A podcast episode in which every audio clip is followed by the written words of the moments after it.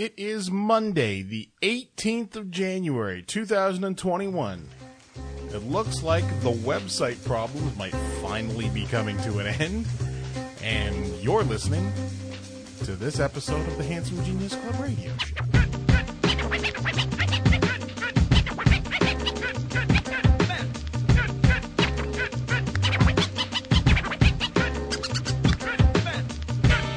Show. Hey kids, welcome to the show.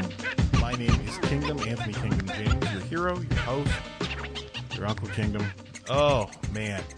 Uh, after two weeks, literally two weeks of trying everything to get a new website up and running and get the podcast feed out to people, uh, I finally gave up on Sunday. I called HostGator support. It took three calls on Sunday. I got disconnected a couple of times. Not fun. But it, it on the third call, I finally got some guy. I said, this is what the problem is. An email I got from, uh, from, you know, upper support didn't do anything. Didn't even address the problem. Dude, erase the entire site and, uh, and I'll fucking start again. And that's what I did. I had them erase the entire site, and I spent Sunday night. As a matter of fact, I'm sitting here, it's two thirty in the morning, and I'm still working on some stuff. But I took some time out uh, in the evening to uh, to record this podcast with our good friend Rex Atkins. Rex is a professional wrestler and uh, and a good brother who has his own podcast called What You Talkin' Boot. So that's, that's Rex's gimmick, is the boot, the big boot. Um, and he, he started a podcast a few weeks ago, and he's, it's, it's been pretty good. He's had some cool guests on. Oh my God, the cat is sitting right in front of me and staring up at me like she wants some affection. Things have changed with Chloe. She, the last couple of days, she's been really affectionate, and she's been, instead of running through the apartment, she walks. She, she's starting to figure out that it's safe. She, uh, she comes closer to me. She, she brushed by me la- uh, Saturday night to walk under my desk and find a new place to sit. Um, the problem is that lately she's also been just trying to fuck up my dining room chair is something awful. That in the comics, she is still pulling. Co- She's reaching up to the second, second shelf and pulling out Atomic Robos now. Uh, anyways, listen, back to, back to today's show. Rex has a, a, a podcast called What You Talkin' Boot. In, in, in the eight or nine weeks that he's been doing it, he's had episodes with, uh, with guests like, uh, Ricky Morton of the Rock and Roll Express. Uh, C W Anderson, uh, Rene Dupree, and, uh, some, uh, some of our fellows from the union, like Lenny Lilac and, uh, and Jeff Black. And it's, it's a fun show. It's freewheeling and, uh, kind of childish. And it's good conversations with good folks, uh, largely about, uh, wrestling and especially about old school wrestling. And, um, Uh, today we just talk. I'm in a, I, I was in a bear of a mood when we recorded this because I, I was still dealing with HostGator and they had just erased the website. So I was just starting again. And, uh, so I'm a little pissy. I'm a little pissy, but it's, it's good. It, it's, uh, it's a long conversation. It's a good conversation. It's, uh, Rex is a, uh, he's a damn fine guy. So, um, more than pleased to talk to him, and hopefully we'll have him on the show again, and we'll, we'll talk, uh, maybe we'll talk some specific wrestling this time, uh, next time, you know, maybe we'll, maybe we'll pick an old school show and review it, or maybe we'll, maybe we'll, uh, talk to, talk about a specific wrestler. It's, it's pro wrestling, so there'll be plenty of opportunity to eulogize somebody at some point. Oof. Um, but yeah, anyways, that's today's show. So the feed is working again for iTunes. and um, I, I'll get Spotify and uh, Stitcher and Google Play going again. And um, yeah, Ugh. I'm going to do this now so I don't have to edit anything into the end of the show. Um, this week is an important week. We're going to see uh, Joe Biden inaugurated. It's the last few days of the Trump administration, and everybody is braced for what, what he might do, what bullshit will happen next. Uh, here in Canada, and I think we'll talk about this on Wednesday, we got to start looking at Erin O'Toole and the Conservatives, because Erin O'Toole, the new leader of the Conservative Party of Canada, uses a lot of Trumpian language when he speaks. He talks about take Canada back. Take Canada back from who? Who is he setting up as the, as, as the enemy to, you know, quote unquote, real Canadians? And, and that is, that is dangerous fucking language. And I think after watching four plus years of it in the United States, we got to do everything we can to stomp that shit out in Canada now and quickly. Let these motherfuckers know that that, that kind of racist, sexist, uh, homophobic, uh, anti-woman othering of people, othering, uh, cannot spread in Canada. We have to, We have to work as hard to stop that shit here in Canada as we did to encourage people in the United States to uh, to put an end to it. And and and I'll tell you one other thing: a tweet that I made uh, early Sunday morning that I want to share with you.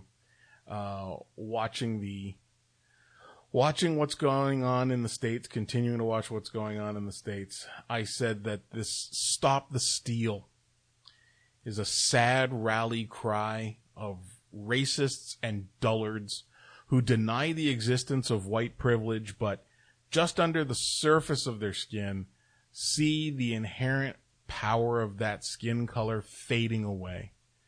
And it might be happening at a glacial pace for us, but any pace is too fast for them. I don't want that coming to Canada.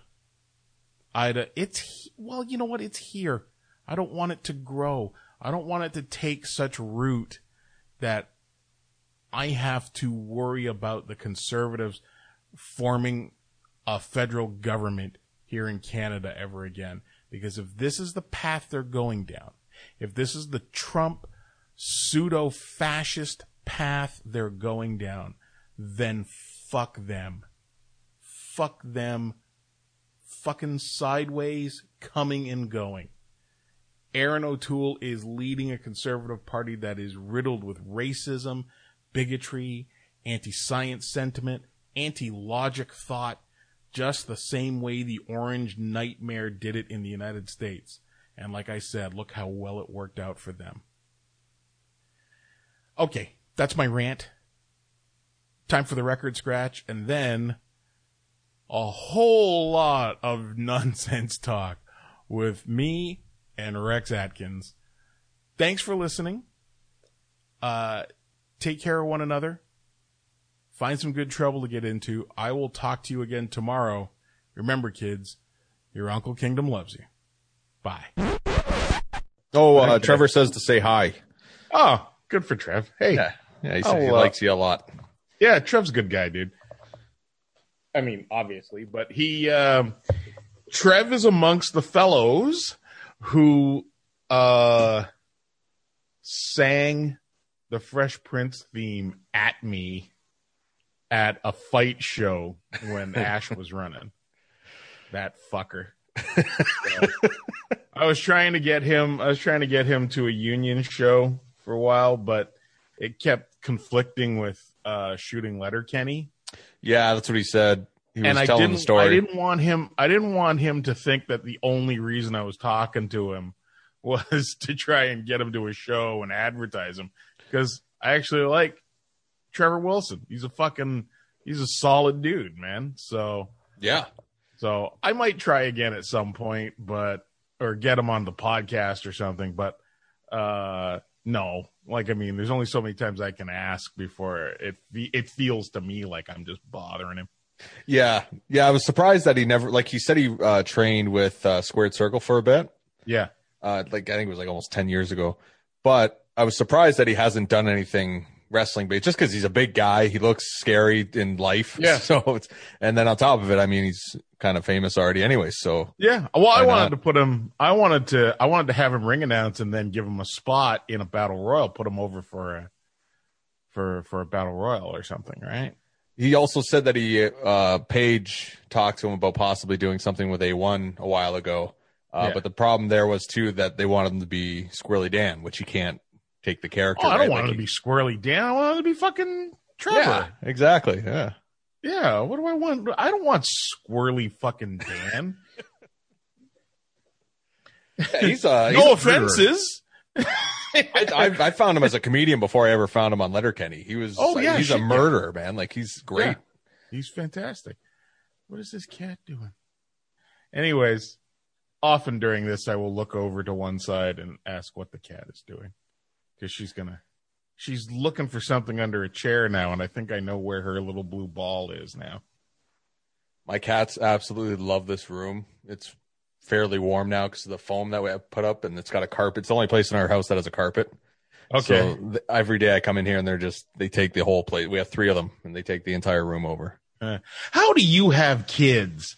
What the, for the longest time, I had no idea that you had kids. You have, how many kids do you have? Two. Two? Yeah. Two Why? girls. Why would you do that?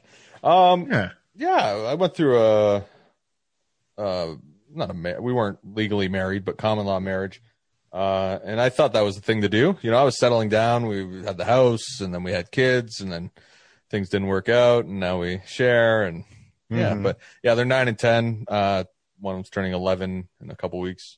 Yeah, but yeah, uh, I don't know. It was just something I was doing when I was younger, and then now I Seems- got these awesome kids. Well, yeah, sure, they're great now, but you know. I hey, mean, look at it this way. I had them young, so when I'm thirty-nine, they'll yeah. be legal adults. Yeah. And I'll be able to still be, you know, just under forty. Oh, I thought you were going to say an asshole. yeah, yeah. Then I can finally buy the van and just travel yeah. the countryside and do indie shows. Yeah. Yeah.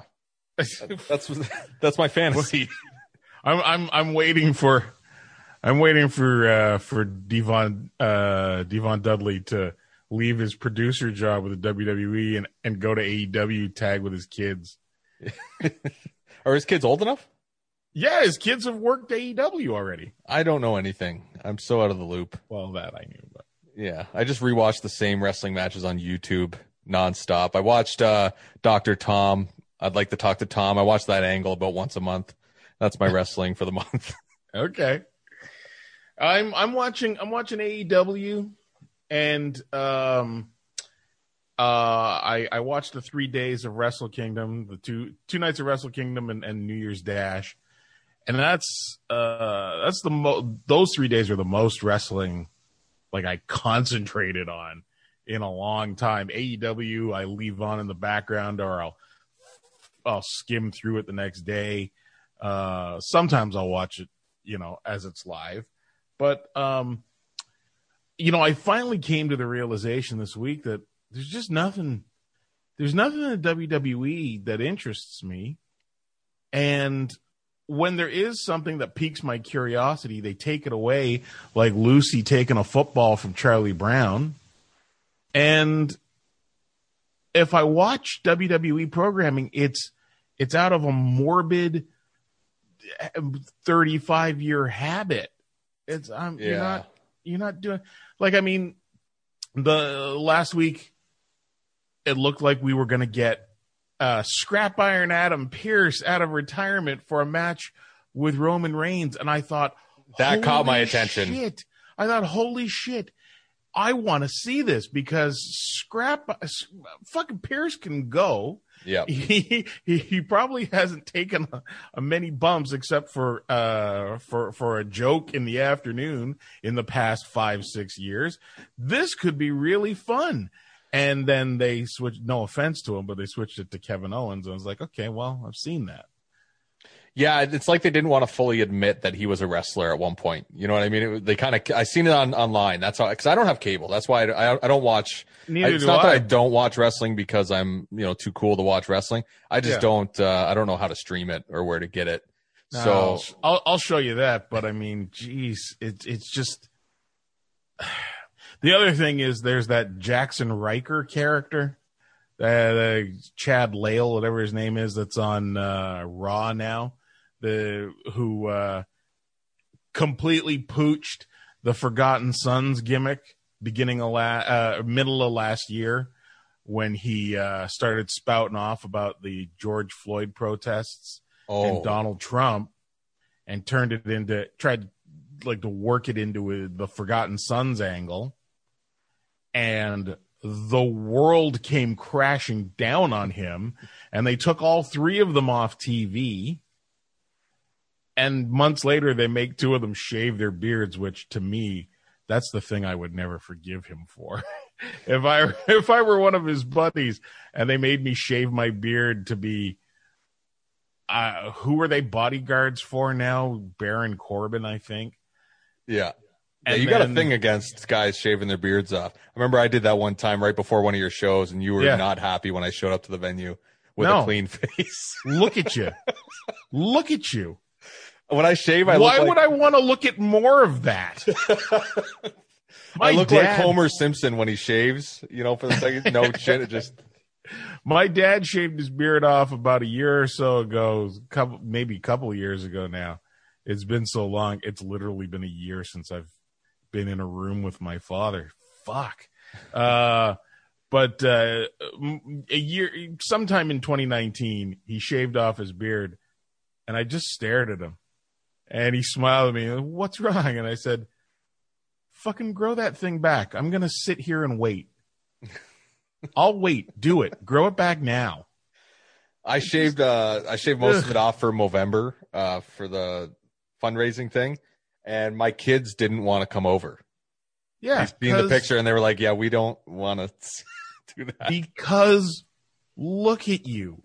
Like, just like me. Like, I don't shave my... It, the, the, the few times I... I had to shave a bunch of my beard off to do that uh, friggin' um, Dark Side of the Ring. Okay? And I almost didn't do the show because I had to shave my beard off. I hate myself without a beard. Big baby head. There's, let's face facts. Most men are plug ugly. and you and you and I, you and I, you and I are in that category. We're not, you're okay. I'm okay. We're not really all that attractive on a grand scale of things. And the beard helps. It, it hides a multitude of sins. You know, it, look at, hey, speaking of Donald Trump Junior, he uses a beard in place of a chin or a jawline. That's what I do. I, I'm yeah. the same way. Yeah, and it makes it makes him makes me able to look at him just long enough to want to punch him, as opposed to as opposed to not being his brother Eric, who looks like, oh, God spilled a person. Uh. There's a real, you can see through those kids that there's a real law of diminishing returns with Donald Trump's uh, seed and his children. That it's like multiplicity. It is it's one or the other. It is reduced quality in those kids the further down the line you go. I uh, I'm surprised. I'm surprised we haven't seen like Frankenstein bolts in that barren kid's neck. He's a troll. Jesus. He's going to be president of Living Under a Bridge. Did you see uh, the Virgil thing? The Virgil thing. Yeah, it's it's pretty. I, I didn't even. I was going to post it, and then I felt too bad because the guy gets shit on all the time. And I didn't okay. want to be a part of just like posting something that would be embarrassing even more. Is this a new of... Virgil thing? Yeah. He, uh, he was doing a cameo and then he turned around and posted the cameo on his Twitter. And the, uh, whole time his nut is hanging out of his shorts in the video. That's like, on purpose. You think so? Come I think it was on. a hole. If there's like a hole, a little hole, and you just see the nut hanging out at the bottom. That's on purpose. That's gotta be on purpose. He can't, he can't be that fucking ridiculous, can he? You don't think he's that oblivious? Because I've like I did you I seen him on Jim and Sam Live. It was at the Montreal Comedy Festival, and he was he was out there. Like I always thought maybe it was a little bit of a work, but I'm starting to think maybe it's just, you know, an older guy who's not totally aware. Take this take this for the terrible pun it's meant to be. Sure, Virgil's a nutter. But is he a nutter? I I don't know. I don't know how to I don't think he I don't think he has the fuck money he wants, and I think he's willing to I think he's willing to do whatever if he if he thinks it'll get him a little fuck money. Yeah, I guess if he knows, maybe that's why he posted it on his Twitter. Why else would you put a cameo on your Twitter? On your own Twitter. Yeah. Uh, but yeah, I don't know where the picture is. I don't know if I can show it on here anyways. Do I want to see a picture of Virgil's testicle? Wait, you get it? You get? You don't need to see the picture. I don't. I don't need to see. I don't need to see Mike Jones' scrotum. Oh fuck! Yeah, I'm not going to show you. I don't. Thank I want to put. You. I'm going to put it on YouTube anyways, and I feel like I'm going to put it on. Hey, don't don't put his nut on YouTube. That's what I'm saying. Yeah, I'm not. Well, also it'll probably okay. take my video down, and yeah, I can't have Virgil's nutsack ruining my podcast.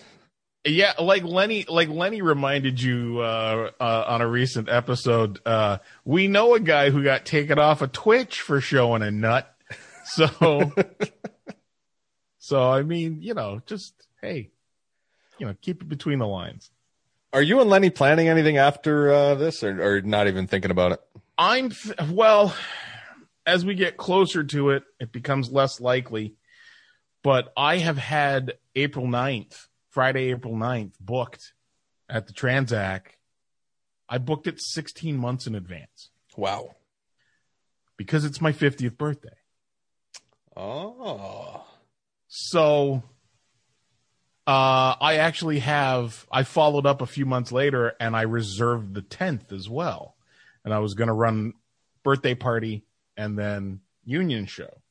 Um, now, uh, Because um, because morons won't wear masks, and because they won't stay home, um, and we're getting five times the number of daily uh, new COVID infections every day in Ontario than we were during the height of it in the spring, last spring.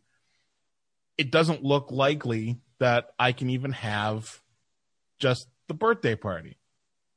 On top of that, uh, uh, Vince just moved Mania, WrestleMania, to that same weekend. So yeah, but sometimes that's something... okay. Sometimes that's a great time to run is right on that when everything's being because everyone sees wrestling everywhere. And yeah, then... but but there's what's the point of running Saturday evening if WrestleMania is now two nights, Saturday and Sunday? Oh, is it Saturday? I would and literally, Sunday? I would literally be running up against WrestleMania. Yeah, that would be stupid. So yeah. I thought it was so just Sunday. T- so the tenth is a write-off anyways. Um, I would love to do something on the ninth, but considering I'm not estimated, personally estimated to, to get vaccinated until maybe July at the earliest, I can't, I can't run anything. I won't, I won't run. How do you know when you're getting vaccinated? Oh, uh, there's been some shit in the media about when, you know, like what, what the estimates would be for. Oh, okay. And and there was actually, I didn't save it because it made me sad. There was a, um, uh, a like a, a calculator online. Plug in your whatevers, and and it'll tell you when you can expect to be vaccinated. And mine was like, uh, by the end of September. And I'm like, what the. Are they going by age? Well, like, do the uh, eldest get it first and then work their way down? Yeah, uh, the first priority is healthcare workers and people in people in uh, long-term care homes, I think, come next, and then anybody over seventy, and then, you know, the humans. What if you're thirty-two and you look like you're forty-seven? Does what if you're about to, what if you're about to turn fifty and you got pre-existing conditions and you've been in your goddamn house since March? You've been in your goddamn apartment since March, and uh and and uh and and the funds will run out in the spring, you know. Yeah. What so, what are you doing now? Uh, I'm uh, mostly I'm watching this cat. Like, honest to God, I uh, I'm I'm doing a little bit of writing. I've been fighting to get my website to work for the past two weeks. I actually, that's why we delayed recording this today, is I um, I went to my uh, my my hosting site and I said, look, if you can't fix this, then fucking scrub the whole thing, reinstall it from uh, from the basics, and I will I will start from scratch. And so far, it's working. As we speak, I am uh, I'm waiting for uh, my approval from iTunes for the podcast once again. It's the R S S feed is working properly apparently, and it's been properly submitted for review. So, you know, I'm doing I'm doing little bits of this and that. Nothing that's gonna bring in an in, the income I need by the time I need it. Yeah. So, you know, there's going to be a reckoning sometime around May first where I have to decide uh, what the fuck am I going to do? You're going to be living here in uh, my bedroom studio. Yeah. I, you can I, be in here with, uh, I have the other guys trying to move in, uh, Pretty Ricky and M C Hardbody. They bug oh, me every geez. week. What's up with them? I don't, I don't. This is not meant as an insult, okay? Because yeah. I don't know them well enough to insult to insult them, but what is up with them? They listen. Like I to tried. A- to, I I think it was. I, I were you on their podcast? Yeah, I'm on it every week now. Yeah, I think I think I tried to listen to like your first episode with them, or it might have been it might have been Hackers episode. Yep. Um.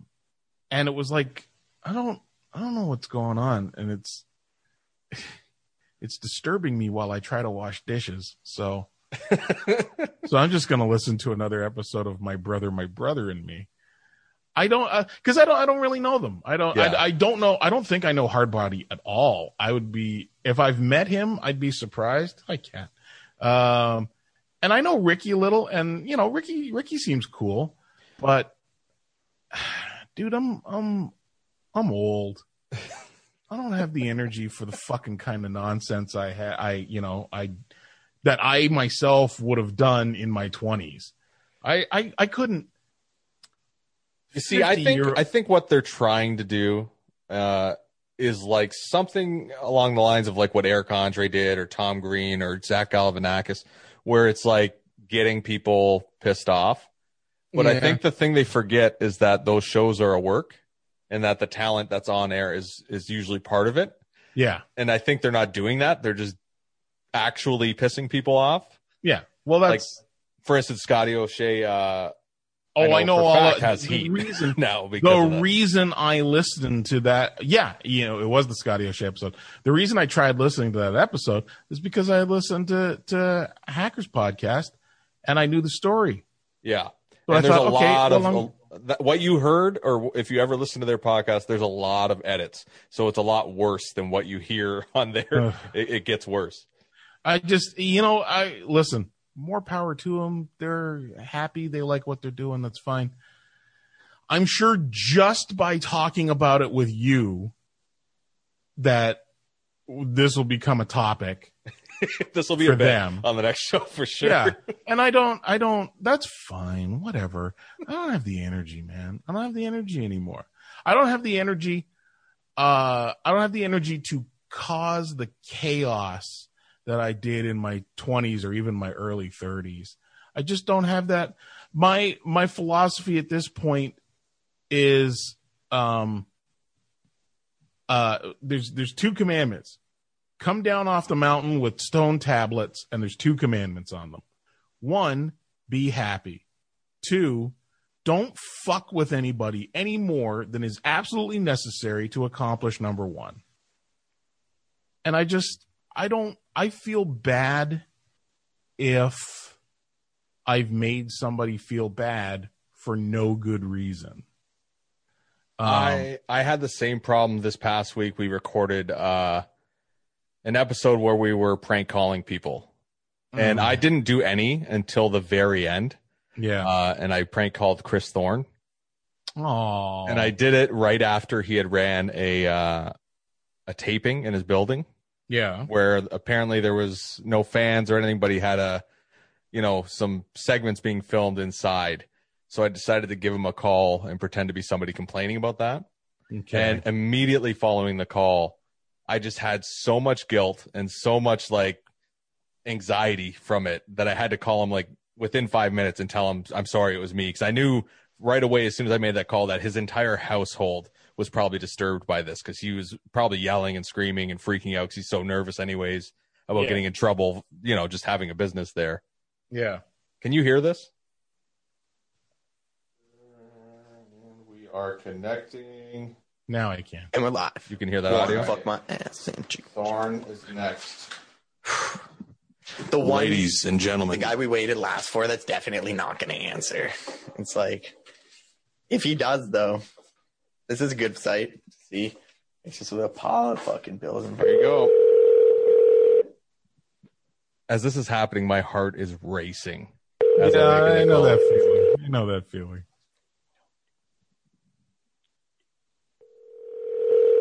I'm waiting to hear if you put on a stupid voice. I do. Yeah. Hello? Hello? Hello? Hello? Is this Frank? Yes. Yes? I, I'm a neighbor of yours at the building. Pardon me? I'm a neighbor of yours at the building. At the building. Were you doing some sort of event there tonight? No, I was not. I was doing filming. Well, my wife said there's a lot of cars parked there. Pardon me? My wife said there's a lot of cars parked there. There's nobody in the cars. She said thirteen, fourteen cars parked there. How is that a defense? There's nobody well, in there. Who am I talking to? Earl. Earl. Pardon me? Earl. I'm trying to hide. I, I don't want to expose myself. I'm is. trying not to talk. There's some sort of stag and doe down there? No, there was not. We heard music? Pardon me? Music. Loud music, people. There was no, there was, there was no people. Well, like look, I didn't have a crowd or anything like that. There's a lot of people. And we're a little upset about it. No, there wasn't. There's we're really. There was not a lot of people. My wife's sick, you know. Okay, I don't know who I'm. I don't even know who I'm talking to. Earl, I run a place a few doors down from you, and we've seen a bunch okay. of cars there tonight. This is a pandemic. Okay. And you got a bunch of... Sir, I, I did not have a live event going on tonight. You're you, wrong. You got a bunch of Fruit Loops in there, dressing up in their underwear, running around. And we won't have it. Pardon me? We won't have it. So I'm sure, like, this call's happening, and he is just freaking out inside. Like, he's been thinking should, about this should, for weeks. You should be ashamed of yourself. I think and I'll tell you what, hold on, hold on, turn it to turn it. You're not gonna, it's not gonna get any better. You're not exactly, you're not exactly the Jerky Boys. You're a jerk, but you're not exactly. Hey, t- let me tell you something, Earl. You mind your own fucking business. That's the answer. Um, yeah, I can see why. I can see why you called to apologize, because, I mean. Uh, my laughter is at how lame you are. Well, come on, it this was a good... poor guy, and you're oh, you're you're not you're gonna give her. you, you fucking tool. Well, that was me trying to join in in the fun of the Blackballed podcast with M C Hardbody, Pretty Ricky Wilde. That's a shout out uh, for my so-called friends.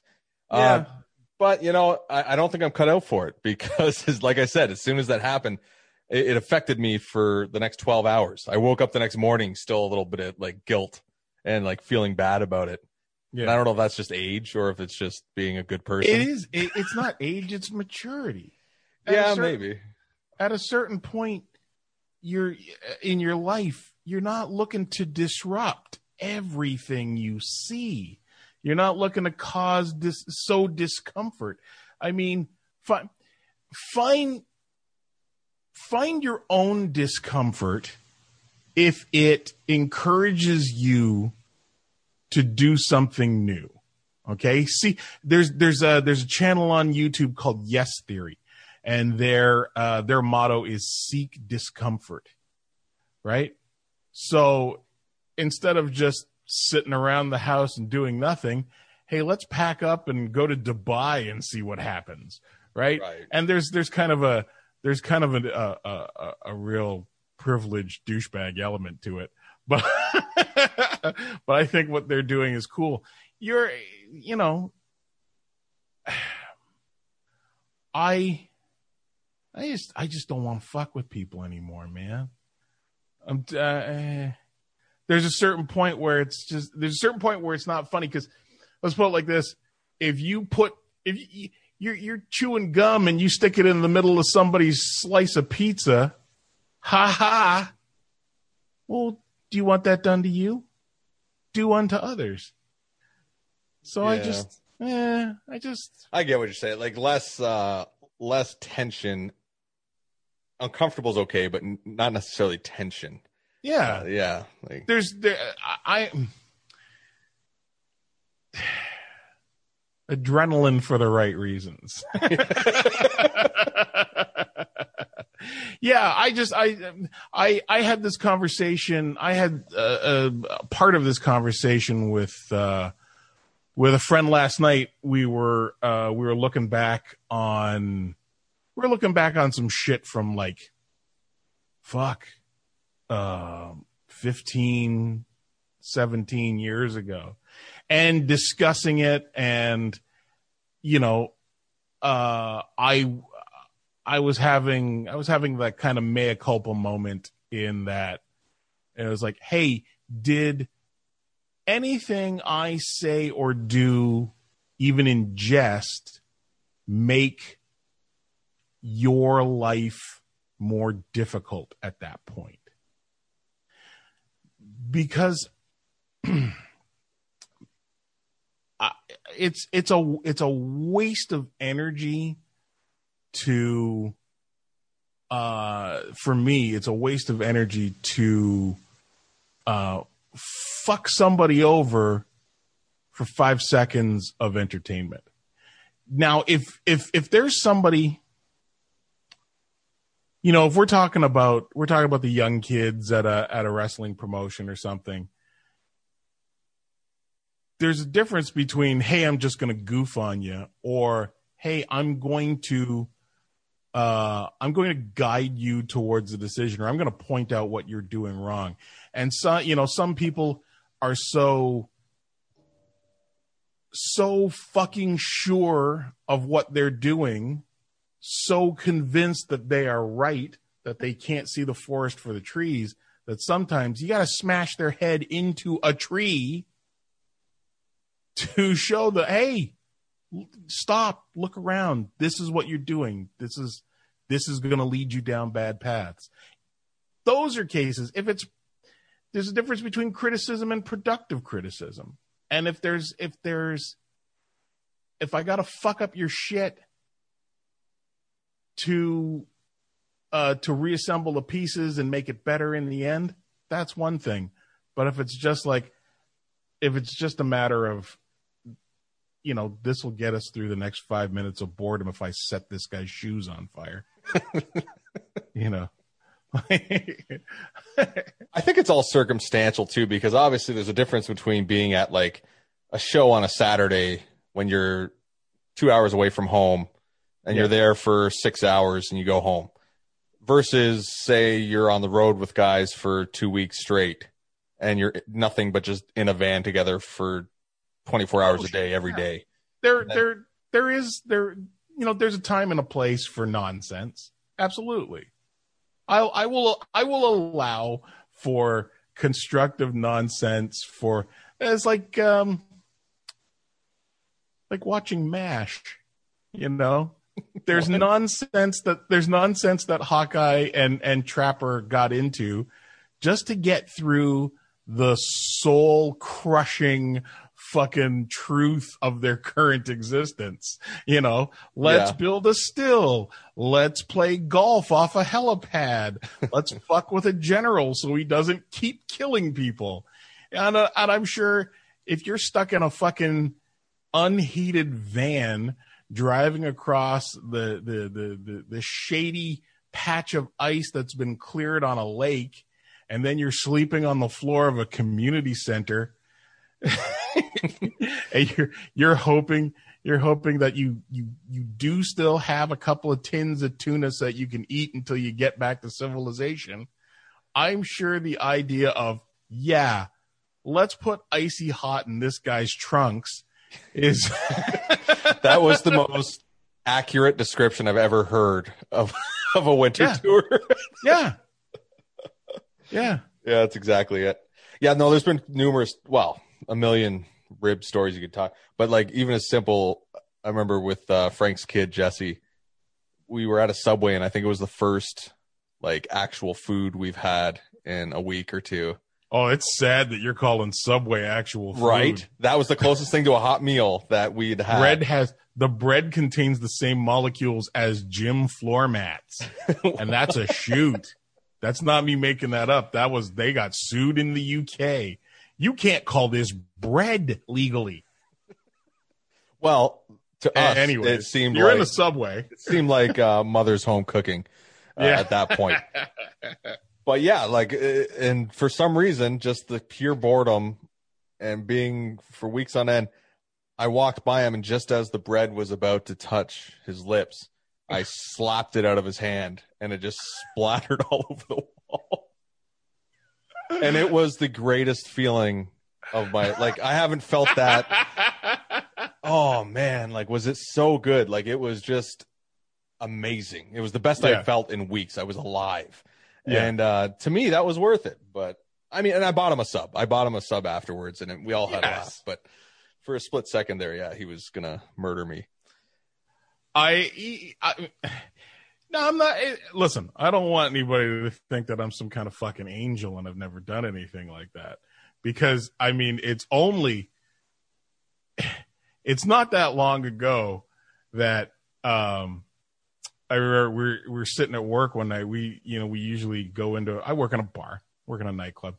And uh, we open at eight. We, we start work at seven thirty. And, you know, a lot of times we'll sit there, we'll watch Jeopardy and have dinner. Right?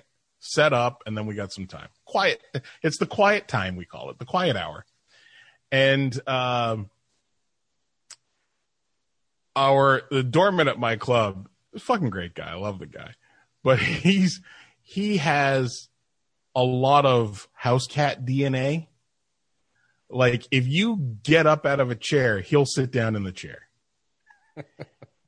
If you're sitting there, he will come up to sit next to you and he will always manage to pull his chair just a little closer to you. And like, if you're sitting there for an hour, it's like continental drift. He just somehow his chair starts moving closer to you, closer. To you. So he did this one night as he was approaching. I said, don't pull your chair closer to me. Don't just don't do it. And he did it with this big smile on his face. And I just, I took his drink out of his hand. I took it like, it was like a full bottle of Snapple or something. And I just took it out of his hand and turned over and fucking dumped it into the sink next to me. And he's like, what are you doing? I said, I told, I've told you a million times. I've been telling you for six years. Don't, don't move closer to me. Fuck, dude. And then he went, I got, I think I got up and he sat in my chair and I took his food and I threw it in the garbage. It was like, fuck you. You were told. Now you, now you suffer. You're fucking with me. I will fuck with you back. I've done the same thing. It was just the last, last few bites of food, but it was like, fuck, it felt, it felt equal parts, why are you doing this, and glad you did it. To just stop. I've done that before when guys are messing with the heat on long drives and we're going back and forth because I'm hot or he's cold or I'm cold and he's hot.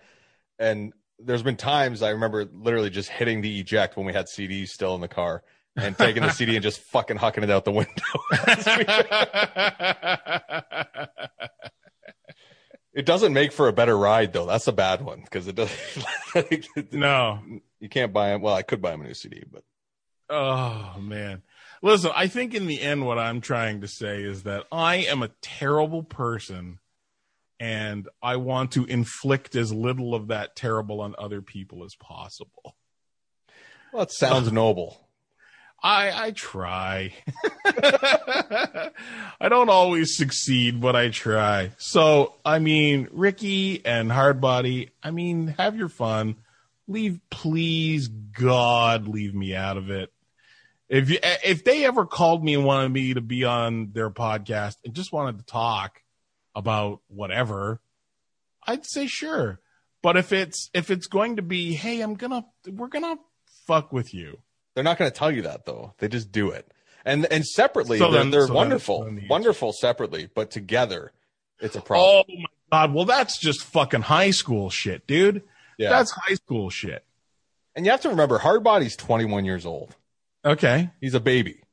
He's just, he, he's trying things out. He's, you know, he's crazy. He, uh, I think he blames me uh, for. Oh, what? You're his enabler? No, he, he blames me for uh, being too rough on him on the Northern Tours uh, over a year and says that's why he's crazy now. But really, it's just he smokes way too much weed and other things and just, uh... you know, it's just turning crazy. But. Why are we talking so much about them? Yeah, you're right. They don't deserve it. It seems like a waste of an opportunity for us. Like, I, I might edit all of this out of my version of the podcast. I don't do much editing, to be honest. I should. Neither I do should I. Out, but... Neither do I. So, I mean, you know, fuck you. Change the topic. All right. Uh, David Arquette. David Arquette. Did you watch that documentary? No, not yet. Yeah, I didn't realize it was on Netflix. It was sitting there the whole time, and I didn't know. Yeah, I, I'll I'll get around to it. I'm currently I'm almost through the second season of Dallas. So. Is that what you're watching? Yeah, dude, I got a, I got my V P N set to fool Amazon Prime into thinking I'm in I'm somewhere in California, so that I can watch Dallas. And I have just been ripping through the episodes, man. I'm redoing I, Sopranos right now. I figure I'll, I figure I'll get to the end of the fourth season and that'll be it because that's when that's when Jock dies. And after that, it's just, you know. Yeah, I don't know anything about that show. When was that on? Like what year? Started what in years? nineteen seventy-eight. Okay, so yeah, I'm not. Yeah. They did they did it as a five-episode miniseries, and it worked so well that they gave it like another, they gave immediately gave it a twenty-four-episode full season order. So uh, depending on where you look, You'll you'll hear you'll see it spoken of as either season one or seasons one and two. Oh, okay, so it's it's kind of a yeah, like on, on Amazon in the States, on Amazon Prime in the States. If you go through the season listings, it says season one and then season three. Well, season, season one is, is the miniseries and the full season order together. But it's just such a good show, dude. It's fucking it's Game of Thrones without the bullshit.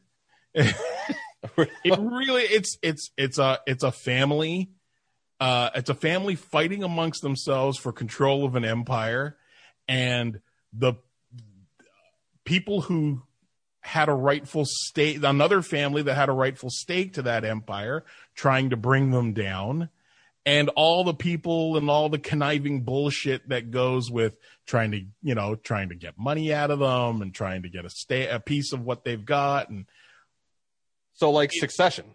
It uh, I've never watched Succession. That's exactly what that sounded like yeah. The description for Succession. Yeah. So it's you know it's not a it's not an age old. It's listen. It's Game of Thrones without dragons. That's that's honest to fuck. The first few seasons of Dallas are such amazing television. I'm gonna have to check it. I don't know how to get it. I don't know how to do anything as you. I'm so stupid that I just, like seriously. I just realized that Rob and Doug Ford aren't the same person. That's how stupid I am. Did you confuse Did you confuse Steve Brown with one of them? Oh, no, no that's not a that's not a burn. It sounded like one. You were you were in the building when I was cutting promos, when I was filming promos with Steve Brown dressed as Rob Ford.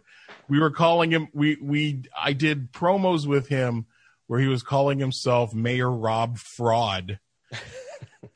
And he was promoting union shows. It was fantastic. He did. I think he may have done that for uh, uh, for N S W at one point as well, or some other one of the Hamilton promotions. He did it for as well.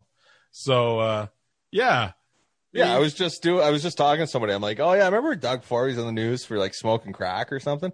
They're like, yeah, man, that's not the same person. That's his brother. That's his dumbass brother. Well, they have the same exact look. Like they, he just took oh, yeah. a gimmick.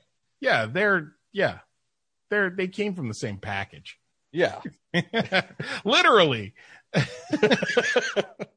didn't mean that pun. Did you see uh, Cody Deaner's new look? Uh, I've seen one photo of it. What do you think of that?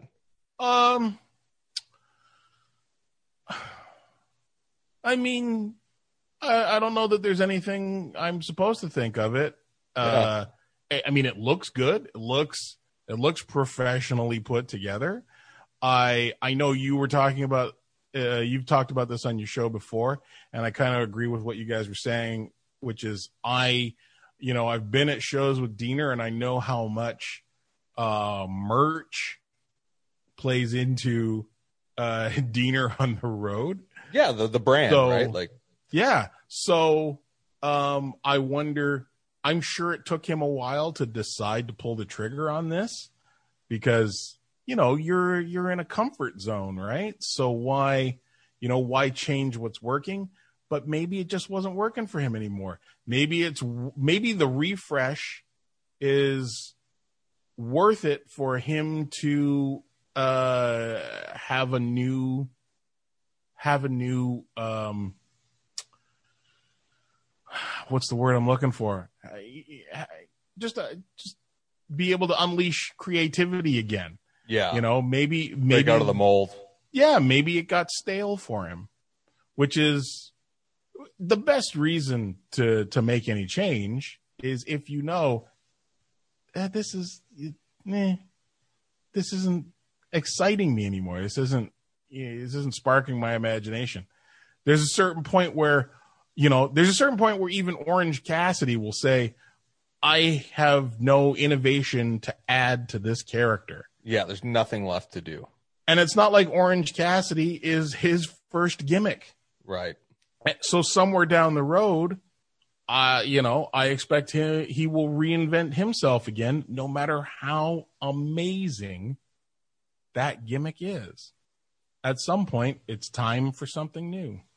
Yeah, I'm a super fanboy for what they're doing right now with their just because I like I grew up in the fall, like near the falls. So yeah. When I first went to an indie show, it was Neo Spirit and it was, you know, Eric Young, Cody Deaner, Derek Wilde, that whole mm-hmm. crew. So now that you see those two on top of one of the, the bigger wrestling companies, it's pretty sweet. Like, yeah, and um, you know, Eric isn't afraid of reinventing himself for sure. No, no, not at all. You know, so. Um, and, and Cody has reinvented himself before. So yeah, no, this is just, this is just smart. And you know, hey, don't, there's no reason to stick around until the band plays the last song. You can, you can leave the party early and get a head start on tomorrow. You're speaking so, gibberish to me. Yes. Oh, I know you. That's my problem. I know, I know, I know you're a last call hero. I know you're, you're the fucking guy. You're the fucking guy who's, you know, last calls at two, bar closes at two thirty, two forty-five, door staff is still telling you, come on guys, you got to finish up and get the fuck out. You know, yeah, I don't get to, yeah. Hey, uh, what time do you guys work till? Uh, yeah, well, you know, until fifteen minutes ago. And now I'm working for free, waiting for you. So you can get the fuck out of the bar because you, you ordered five beers before yeah. it closed. you can go to you can go to work tomorrow and tell everybody what a fucking hero you were. You were the last guy in the strip club. I drank a whole bunch of Miller Lights. I'm a fucking party animal. Woo! Beast mode or whatever fucking idiots say to each other. No, I would have called in sick to work. Thank you very much. and then been depressed for three days. I had a good time. Yep, that's pretty much. Yeah, I mean that's why it's, it's it's amongst the many reasons that I uh that I appear to be so antisocial is I've been working at a bar for twenty years. Do I want to hang out in a fucking bar? Yeah, that's brutal. It's we used to um when I first started working at the strip club, we used to use our days off to go on what we called the bad strip club tour. Is we were, you know, this is like literally seventeen, eighteen years, eighteen years ago, nineteen, uh, when there were still somewhere upwards of thirty or forty strip clubs in Toronto. Now there's six. Wow. In Toronto. So we would, um, we, we would pick just a terrible strip club and go there. So it was like, you know, Victoria Day, and we're in some shithole in Mississauga.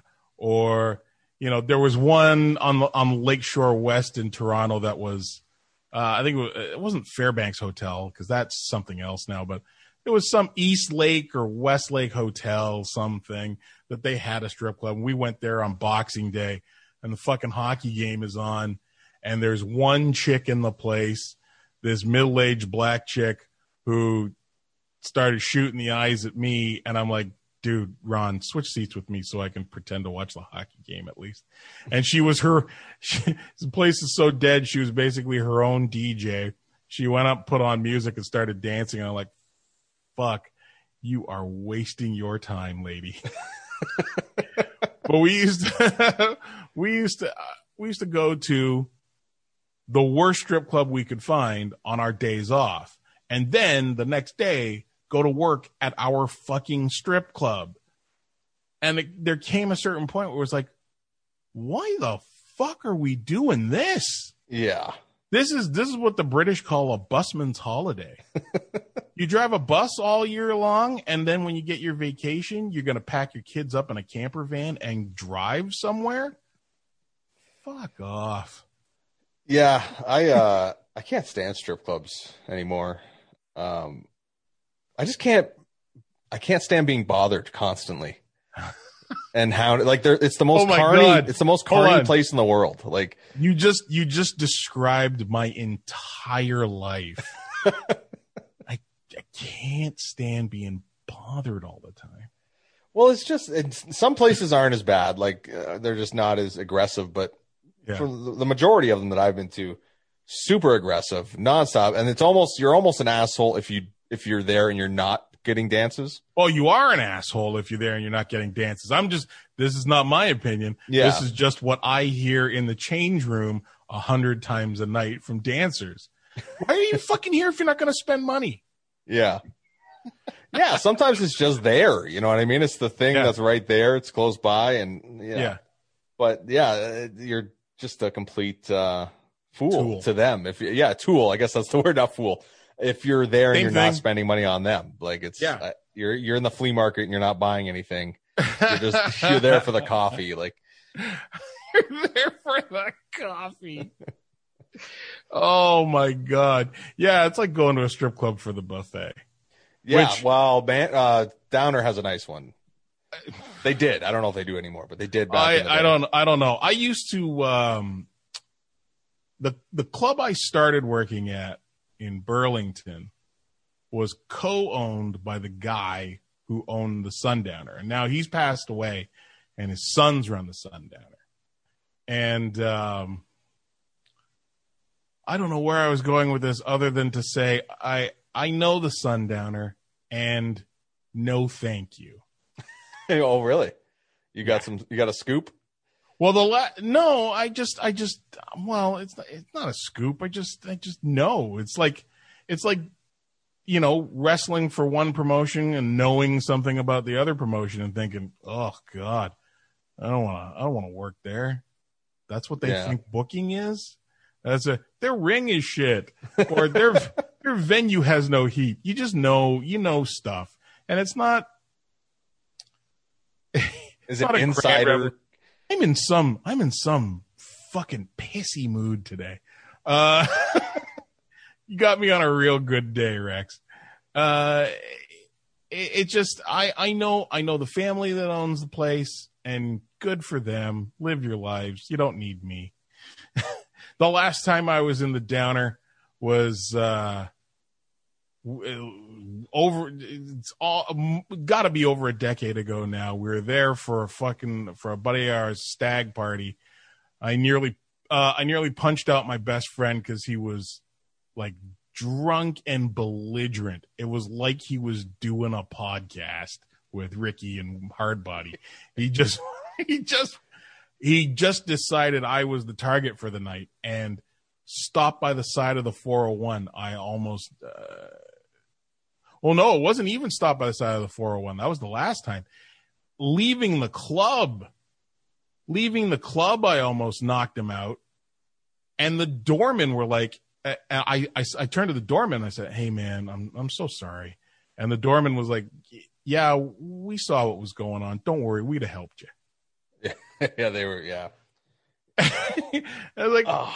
I was like, how is this? That might lend something to my uh, to Your my perception view. Of the place. But I also, yeah, I, I, I still, you know, I get, I, I have plenty of girls who work at my club who have worked at the Downer or do still work at the Downer part time. You know, when things are happening, and it's just, eh, you know, this is enough. Yeah, this is enough. This is enough for me. Luke Skywalker didn't ta- leave Tatooine to work on a different moisture farm, you know. The last time I drove by the Downer was in the summer, and they were still trying to work through the pandemic. They set up like an outdoor fenced-in yeah. strip club. I don't know how it worked inside. I don't know if there was actually girls dancing or whatever, but it seemed insane to me that yeah. they had like an outdoor strip club. What I we when the when the city reopened when Toronto reopened on July thirty-first, I went back to work, but it was intermittent. There were um there there were times where you know we we shut down again for two three days, and the downstairs club because my my place is two clubs, one on top of the other, and I work upstairs. Uh, the downstairs club was constantly open, but upstairs. We we only open in the evenings, and there were a couple of times where it was like, okay, we're gonna we're closed tonight. We're gonna we're gonna open again on Wednesday. I was like, fuck. So, you know, my schedule looked like Swiss cheese, and there were there weren't always enough girls, and there weren't always enough customers. Yeah, and um. You know, I just want, I, even sitting here right now, I just want this damn thing to be over. So I, I, I'd like to go back to work. I'd like to go back to work, and you know, I don't hate my job. I play, I play bad music for naked girls. I don't hate my job. Yeah, you know, it could be worse for sure. You frustrates doing, the fuck out of me sometimes. You could be working in a restaurant as a cook. Oh, or work in construction, holding a sign. Uh, I never, I never got to held a, uh, hold a sign when I was working. Did you do Fuck construction? Down. Well, I did. Um, I got to think way back now. This is long, long ago. I, um, I spent the summer laying sod. I spent, uh, I, I spent a few months working in a metal warehouse as a shipper receiver. I was a shipper receiver at a um, an electronics mail order warehouse. Uh, I, I when I was sixteen, I spent the summer working at McDonald's. You know, I I did a lot. I did years of hospital work. Really? Uh, yeah, I did uh, mostly uh, uh, K M H, which back then we it was Queen Street Mental Health Center. But it's now it's the Canadian Addiction Mental Health, whatever. I don't know. What did uh, you do in a mental health center? I was well. My mother was uh, my mother was a nurse. My mother was a psych nurse, right? She had been she had been an obstetrics nurse uh, for years, and uh, she when we moved back to Toronto in in um, beginning in nineteen eighty. She went back to school and got her qualifications as a psychiatric nurse. And then she became a head nurse at Queen Street. And um, uh, it was right around, uh, well, you, no, it was years later.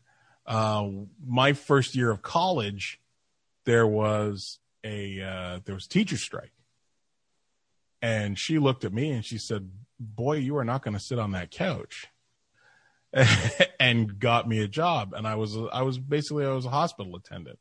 So uh, if w- w- the wards needed security or a male presence, just in case, um, sometimes there were patients that were in five point restraint. They needed twenty-four hour monitoring. And uh, sometimes it was just a matter of, you know, help this person shower or help somebody clean this or uh, just walk around and make sure that nobody is freaking the fuck out. Did shit ever hit the fan? Did you have to get in there and? Um, very, very rarely, very, very rarely. I can't remember.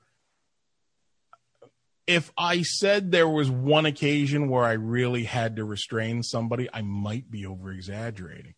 There were times where I had to raise my voice to people, but mostly uh, having a presence was enough to to let people, you know, to let uh, patients, let residents know, okay, maybe don't, maybe don't fuck around.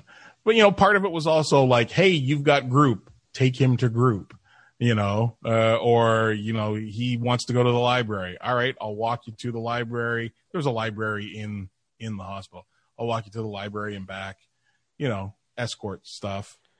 I've so, only had a couple jobs where I was uh, ever considered somewhat of an enforcer. Like I've been a bouncer a few times. Yeah, same I, here. I worked in yeah. restaurants as uh, as a cook, which was you were always called on if anything had to happen, but nothing ever really happened there, or even on the bouncing jobs I never had to really do anything.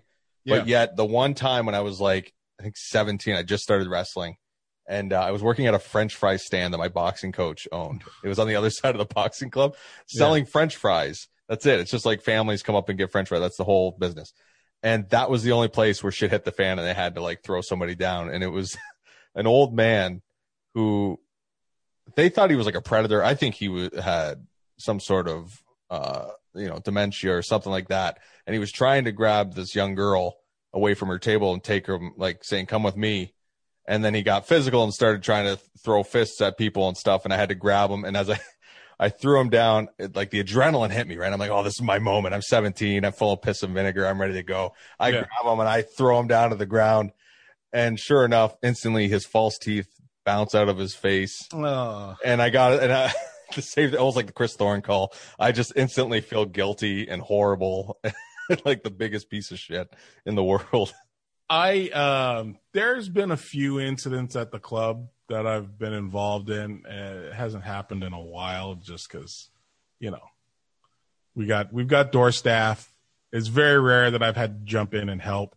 Um, two times, the first time and the last time are the ones that stick out the most in my mind. Years and years ago, we had a guy, um, customer, jumped up on our stage and followed the girl up the stairs off stage into the change room.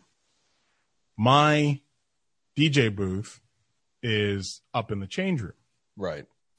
So I see this happening and I hear on the radio, the doorman fucking getting frantic. So I bolt out of my D J booth and around the corner, and the manager and assistant manager and a doorman are coming uh, across the stage and up the stairs, and we all converge on this guy at the top of the stage stairs, and we grab him up.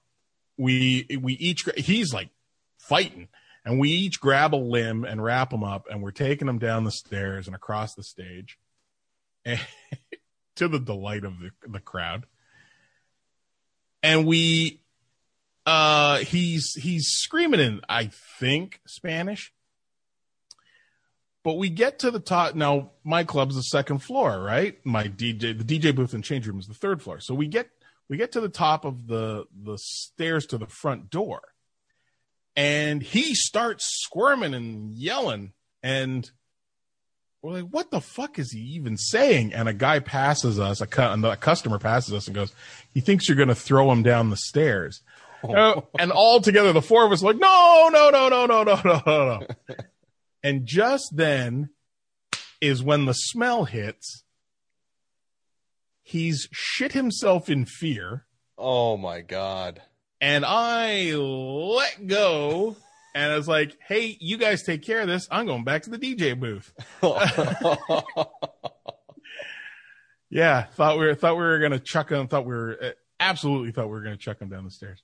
Um The the last, it might not be the last time, but the last big fight that I had to get involved in was uh, the end of a Monday night. And it's like, Monday? Come on, man.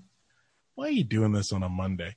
Well, I'm sure you have this some guy, characters in there on a Monday. Yeah. Who's going to the, the less strip club? people, the less people there are in a strip club, the greater the chance that those people are going to be complete assholes. Yeah.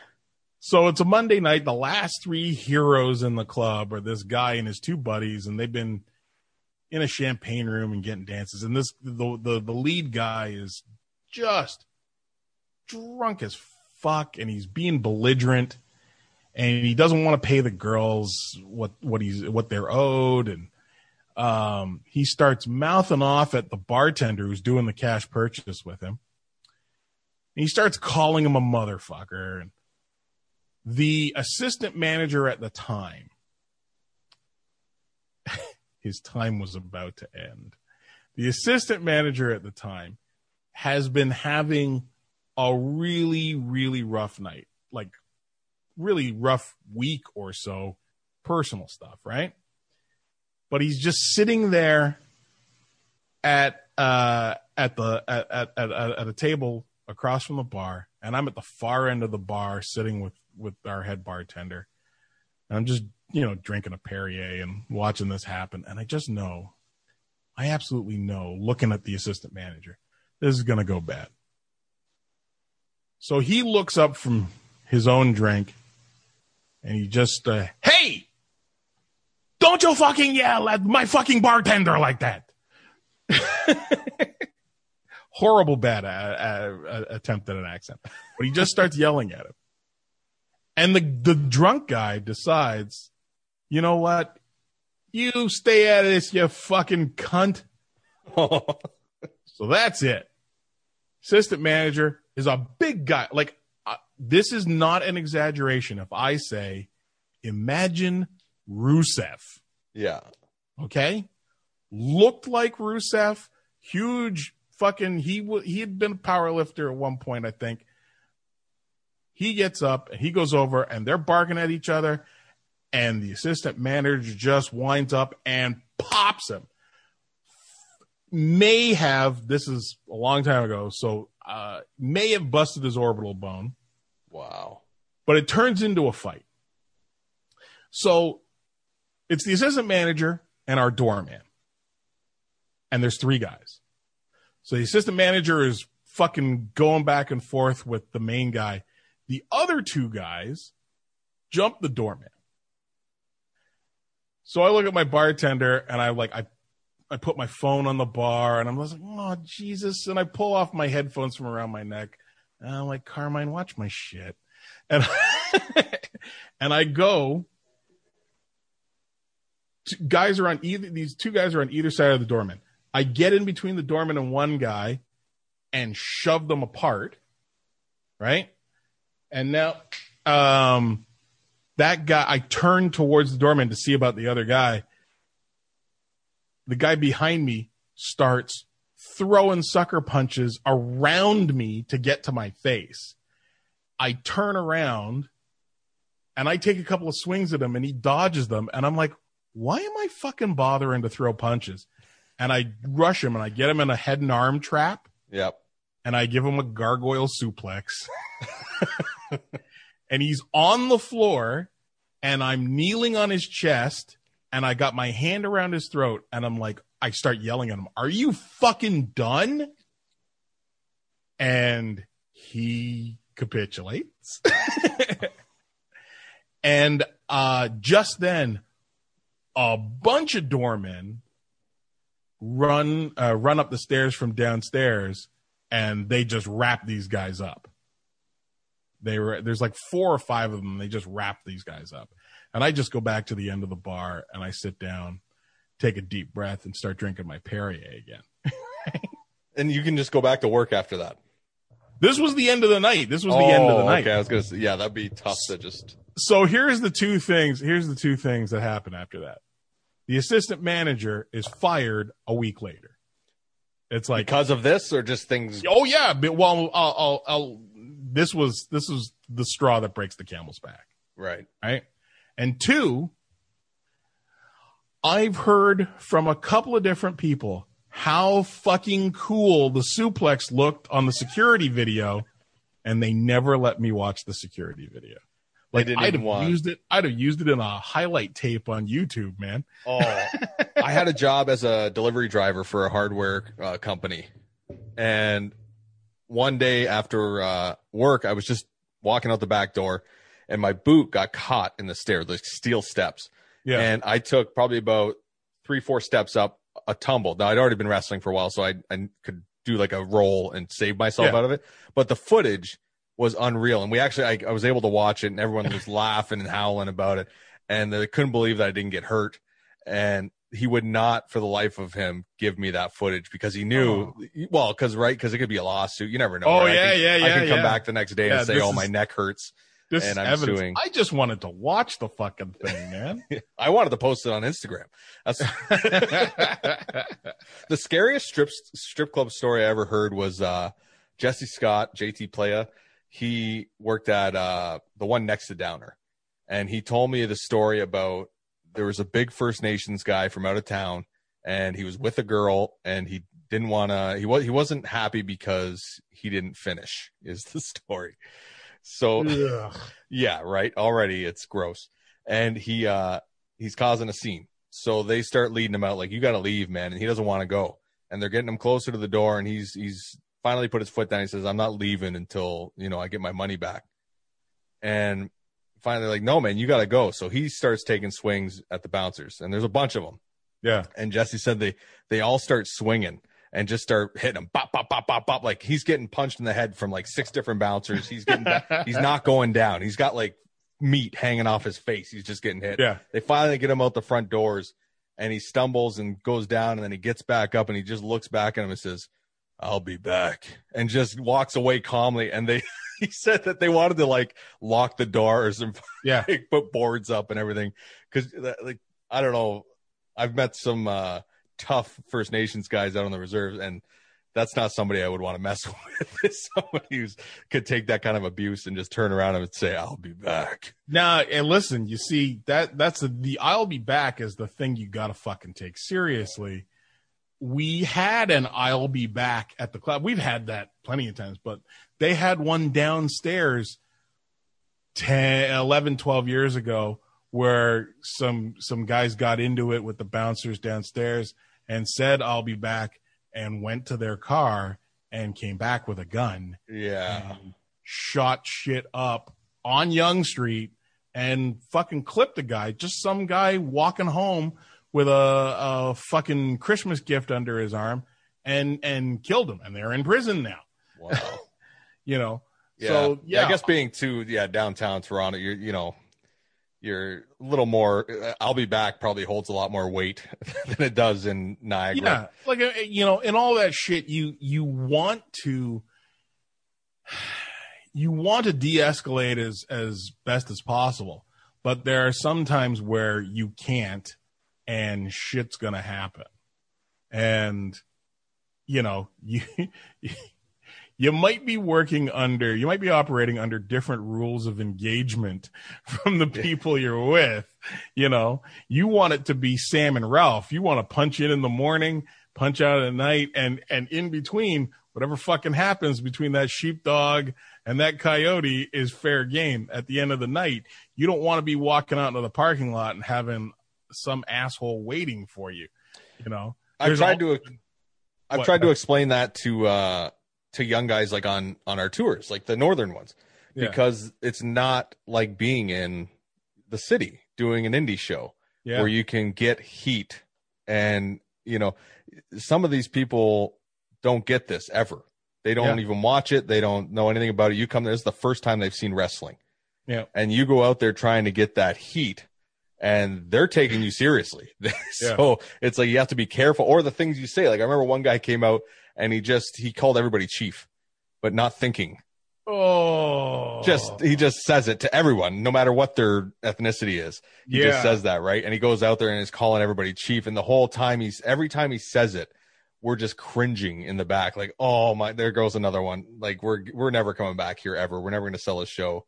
Or, like, for instance, my buddy Liam from England came over here, and yeah. in the middle of our bullying, that. yeah, we we're doing a, a bullying talk, and his job was to be the bully. And he he doesn't know anything about Canadian slang or anything like that, so he's calling me names and, like, saying, you know, you're a loser. And he says uh, something about, like, why don't you just get out of here, you goof? And then all the little kids and stuff, because they all know the Canadian, you know, you don't say that. It's a, yeah. you know, whatever prison term. And the whole crowd goes, oh, like, and then I am looking, I'm with Frank's kid, Jesse, and we both look at each other. We're like, oh, no, don't, you got to know what, you know, what the, the words are you can and can't say in certain places. Yeah. Uh, so what's, what's your goal for wrestling now? Once the, once the world uh, stops burning, and we get back to quote unquote normal. Yeah. You're you're you're at an age and a and a fucking laundry list of injuries. Yeah, what, that's the problem. What is what what's ne- what what's left? What's next? What's left for Rex Atkins? So in his big red boot. I was uh, for the last couple of years I was trying to ramp up and trying to adapt more to the newer styles and uh do more, you know, uh, cause for years, I think I was always stressing to be old school and basic, mm-hmm. like not basic, but you know what I mean? Like uh, more storytelling, less, uh, spots and, and choreography and stuff like that. Yeah. And in the last few years, I did a lot of stuff, uh, to try to up my game. And of course, cause I'm overweight, I just tore my knees apart and hurt my back and yeah. injured myself in the process. Uh, so even without the pandemic, I was already, I came home from England last November, and, uh, I was ready to kind of just be done, cause I'd blown up my knee again for like the second time in that year. I did the bicep tendon earlier that year. And, um, I was already ready to, to take some time off. So I think I did like one or two shows before the pandemic yeah. and then was just off, and then tried to get in the ring in August. And it was just a shit show. I wrestled Eric Kearney, and we, uh, Steve gave us six minutes, I think. Well, four minutes in, I was my legs stopped working. They just oh, God. The blood flow was just not there. Uh, so yeah, I don't know, man. I just I'm trying to get in better shape. I have to lose weight first and foremost, and then on top of that, the doctor says I have a lot of arthritis in my knees. So no matter what, my days are numbered as far as uh, yeah. wrestling on a, a full, you know, full time schedule. Yeah. But uh, yeah, right now uh, I've been making a joke of it, but I think it's actually what I'm going to do. Is uh I'm just going to try and look like Arn Anderson.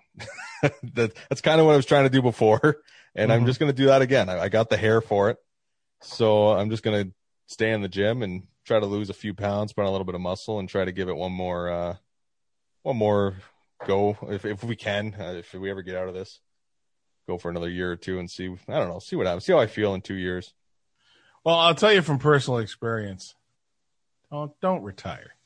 Don't say those words, because yeah. that's because because then you then you take a booking and you, you get stupid. fucking text messages from R J City, right? You know that fucking cunt. So I love that guy. Um, Which, by the way, he got a lot of screen time in the David Arquette documentary. I was very oh, happy. I'm sure he did. Very happy to see that. I'm sure he did. I'll, I'll you know I'll, I you know I I know I'll get to to to watching it at some point. There's no way I can't watch it. I just haven't yet. Um, I retired twice. I won't again. I retired in two thousand and two thousand one or two thousand two. What year did you start wrestling? nineteen seventy-four? I started in nineteen ninety-five. Okay. Oh, so you're only... I've been around, I've been around the business. I've been around the business since nineteen eighty-nine. Really? Okay. Yeah. I didn't know when... I, yeah. I, I, I did ring announcing, and I I did some shit for Dirt Sheet, and um and I but yeah I I began I really began in earnest as a wrestler in ninety-five. Yeah, I've been around for fucking... So six years in, what causes you to hightail it? Uh, I had uh I had broken my ankle really badly. And um, I had to have surgery on it. And I've, I, to this day, I, I have I have screws in my leg from surgery to hold my ankle together. And I thought, well, this is this is it. This is like, I'm not going to be able to do this anymore. And I retired, but then took on a gig as like uh, the commissioner, the the authority figure for a promotion. And then I started promoting. And then I wrestled some more. Yeah. You know, then I, and, that- and I started, I, I wrestled again. And then in two thousand fifteen, um, my mom was here, and I had been taking care of my mom. I brought her home from California in two thousand twelve. And, um, she was needing more care. She was needing more time. And I thought, I can't be away for weekends fucking around with with the boys when I should be taking care of mom. And I mean, I'm already going to be splitting that time with doing more comic book conventions, right? So I didn't want to be doubling up. Like, I'm going to do comic conventions and wrestling shows, and I'm never going to be here on weekends, and she needs me. Yeah. So I decided to give up wrestling because it made the most sense. Like, one, one could still become a full-time living, and one is this thing I do fucking around with my friends every few weekends, you know, a couple of weekends a month. So two thousand fifteen, I retired again, had my last match at Alpha One, me and Brent Banks. And I was done for... I was done for like a year. You came back. Right? I was done for a year or so. And then, and then I, I came back. Yeah. So I'll t- never retire again. It just might be a while before I, you know, it might be a while in between bookings. Like, I'll probably go back to not wrestling on union shows, just running the shows. Um, which is what I, when I originally ran the union, I was not, I was not a wrestler on union shows to begin with. I wrestled uh, the first couple of years of union shows. I uh, two thousand, what was it? twenty twelve, twenty thirteen, or twenty thirteen, twenty fourteen? Yeah, twenty thirteen, twenty fourteen. Those first two years, I wrestled one match, and that was as a substitute for somebody because he couldn't make the show. Otherwise, I didn't, and I may have worked a battle royal just to give it an extra, extra body in there, and I got dumped out pretty quick. Um, yeah, I wasn't working those shows. I was running them. Yeah. So chances are I'll go back to doing that. And I, you know, you, you, you asked, you have Lenny, you and Lenny have anything planned? Not right now. No. Not right now. I want to do, I, I'd still love to do April ninth, and we'll do, you know, we'll do another show at, at some point there. Um, but look, if to, if you told me today, you know, you're you're done, there's no more wrestling for you, okay. I had a really hard time with it uh when there was a lot of shows happening. So when I yeah. decided to kind of take a, a break from it, um it was right before the pandemic, and that bothered me because I felt like I was missing out on something. Yeah. And once the pandemic hit, we were like months into it, and I was, again, Eric Kearney, I was talking to him, and I'm like, you know what, when I'm not missing anything, like when I'm not out of the loop, I don't yeah. really care until yeah. until maybe last month. It started kind of, I was getting, you know, the itch to get back in there, and I did a little taping show for for C W F uh, yeah. with Pretty Ricky, and it was a lot of fun. Um, but for me, I don't want to. I'm not interested really in doing weekend shows for indies. I want to I got really addicted to doing Thorne's tours, Tony Candela's tour, or like the holiday camps and thing where it's like every night or every day, a couple times a day, and you're just on the road. Yeah. But the problem with that is I got kids, and now I'm, you know, we are living in a house now instead of an apartment, and bills are higher. And it's like, in order to do that, you kind of have to have very low overhead. Your nut's got to be very small. Oh yeah. Yeah. Yeah. Work. Yeah. Ain't nobody getting rich from wrestling. No. So now I'm in this position where I don't know what the hell, even if things do go back, like, I don't know what I'm going to, you know, want to do. Do I want to do random indie shows once or twice a week? And then also my kids come don't over on the ya? weekend.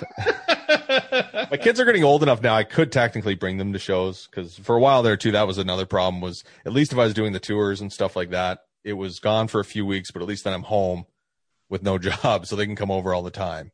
Yeah. Uh, whereas now, if I'm working all the time and doing indie shows, like, where the hell am I going to find time for the kids? You know, unless I'm bringing them along to all the shows. Um, so yeah, it's, I don't know. It's getting tougher and tougher to commit to being a wrestler. Yeah. Uh, but luckily there's nothing to commit to right now. Good point. But you know, listen, the, the, the fact is that, uh, the world will find its, get its feet underneath it again, and we'll get to the point where we can we can gather in groups of more than ten and not be worried of uh giving each other the goddamn plague. And it'll make sense. Like, I mean, you know, I was gonna run I was gonna run uh March twenty-sixth of twenty twenty, and I canceled it probably beginning of the second week of March. I canceled it. It was, it was, at, I know it was ahead of the, ahead of the, the original shutdown. Um, because I was, I was at work when I sent the email to, to the club, to the, uh, to the venue to say, hey, listen, you know, we, we got to postpone this. There's, there's no way this, there's no way this is going to happen. And even, do you remember in March, at the beginning of March, when they were talking about a lockdown, and we were all still thinking we're going to shut thing, shut shit down for two weeks, two weeks. Yeah. Two weeks. And then everything will be back to normal. Two weeks. Yeah. Fucking Christ. Yeah. Here we are a year later. Yeah. It's, it's ten months later, and we are still, we're, it's ten months later, and things are worse. They really are. And things are worse because we should we should not have reopened. We should not have reopened a- a- anything at the end of July. There is a day, and I keep talking about this when when I talk to people about the pandemic. There is a day in the be- at the beginning of August where Ontario had thirty-three new cases province-wide. There was like, uh, there was, there was two weeks where we were under, or a week or so where we were under a hundred. And one of those days we had thirty-three new cases. And now literally we have thirty-three hundred a day. It yeah. couldn't have been, it couldn't be more poetic for the bullshit I'm saying. Well, we went from thirty-three to thirty-three hundred. I find and, the public's better off now, though. It's almost like they're a little bit seasoned. The public's almost like becoming a vet with the pandemic. No, no, no, no, no, no, no. As far no, no, but as far as not freaking out, like the stores aren't going. As far, listen, as far as not freaking out, they should be freaking out. If they were freaking out, they wouldn't be fucking around so much that we end up with thirty-three hundred, over three thousand cases a day for weeks at a time. That's the problem, is there's a mental fatigue to, to, to being on lockdown. And then they ended the lockdown because uh, big box stores, you know, big box stores need to be open, and factories need to, to, to produce shit. And somebody leans in your friend Rob Doug Ford's ear and says, we got to get, we got to get business. We got to get capitalism running again. So you relax the lockdown, you, re- you you let people go about their business again, and you fucking you, you end up spreading the goddamn thing worse than ever. Yeah, it's they're walking a tightrope. They're they're trying to keep, you know, they're not they're not walking a tightrope. No, they're walking on, they're walking on the ground, looking at a tightrope, saying, "Geez, that looks difficult." They're t- you don't the, think that it's testing, though? You don't think maybe they just weren't testing as much in August? Maybe there wasn't as many of those results being recorded, or or do you really think that it's just worse off now than it was oh, in August? Absolutely worse off now. Listen, yeah. there might be there might be testing that went unrecorded, but testing that went unrecorded does not account for a for a five-fold increase in cases between April and January and December. I do feel like it's inching closer to my personal life. Like when in the summer, I didn't know anybody who had it, and now I feel like more and more and more I'm hearing, oh, this person has it. Oh, this person. Now of, I'm starting to see it get yeah, closer course, and closer course, and closer to my life. Of course you are, because more and more people are getting it. At a certain point, if you've got a if you've got a hundred people, and you start with one person having it, that person might be far enough removed from you that you don't know you don't know who that hundredth person is. But as that person spreads it, and those people spread it, and that next group of people spread it, eventually it's you and ninety-nine fucking people who have had a virus. And you're like, wow, a lot of people I know have got over time, a lot of, of course, over time, yeah. more and more people are getting it. And I don't think a lot of uh, companies know how to handle it either within like a, a job. Like for instance, my, my spouse, she works at a job, and for a while there, there was two people a week. Yeah. Reported cases of it. No, it's a big company, but they sent her home and everyone had to get tested. And mm-hmm. they told them, uh, self-isolate until you get tested. And then mm-hmm. once you get tested, you don't have to self-isolate. How the f- how does that make any sense? Now you get tested and then you go out and get it? Yeah. It well, doesn't, the test it doesn't says make negative. Sense. It, does, it doesn't make sense. It doesn't make sense. And that's that's the problem with trying to balance uh, public safety and capitalism. Okay, because public safety, you, public safety is difficult at times. You have to give, give shit up, and we're we are a society next door to the biggest, most selfish fucking society on the planet. You know? Have you seen any of my posts about Western New York and Ontario? No, what, what have you? It was just uh, basically uh, every one of my friends in Western New York right now, all the wrestlers, they're posting things, and they're at a Bills game with a stadium with a few yeah. thousand people there. They're yeah. in bars uh, with live music, no masks, everybody drinking like normal. And like it looks like normal life for, through their Facebook posts anyway. I don't know what the limitations are, but it looks yeah. like everyone's just living normal life. Yeah. And then meanwhile, I I could be, if the border was open, I could be in Lewiston, New York in four minutes. That's how close we are. Mm-hmm. And four minutes away, it's a complete lockdown. Nobody can do anything. Can't leave your house. You get fined if you're, you know, doing yeah. anything that's not essential. And like, I don't know if that's how it is everywhere in the States, but it seems like that's just how they're handling it. Like it's people aren't, they're not dealing with it anymore. It seems yeah. like, like it seems like it's well, a free got, for all. You've got states. We were watching states in August, September, October, where, I mean, it had already become a political issue, but it, it was such a, poli- they they had politicized the pandemic so much that you had Nikki Haley in in South Dakota, I want to say, where uh, she refused to enact a lockdown. She refused to mandate masks because, uh, because they're, you know, her glorious orange leader had fucking said the pandemic is uh, is a hoax and we got to get things back to normal.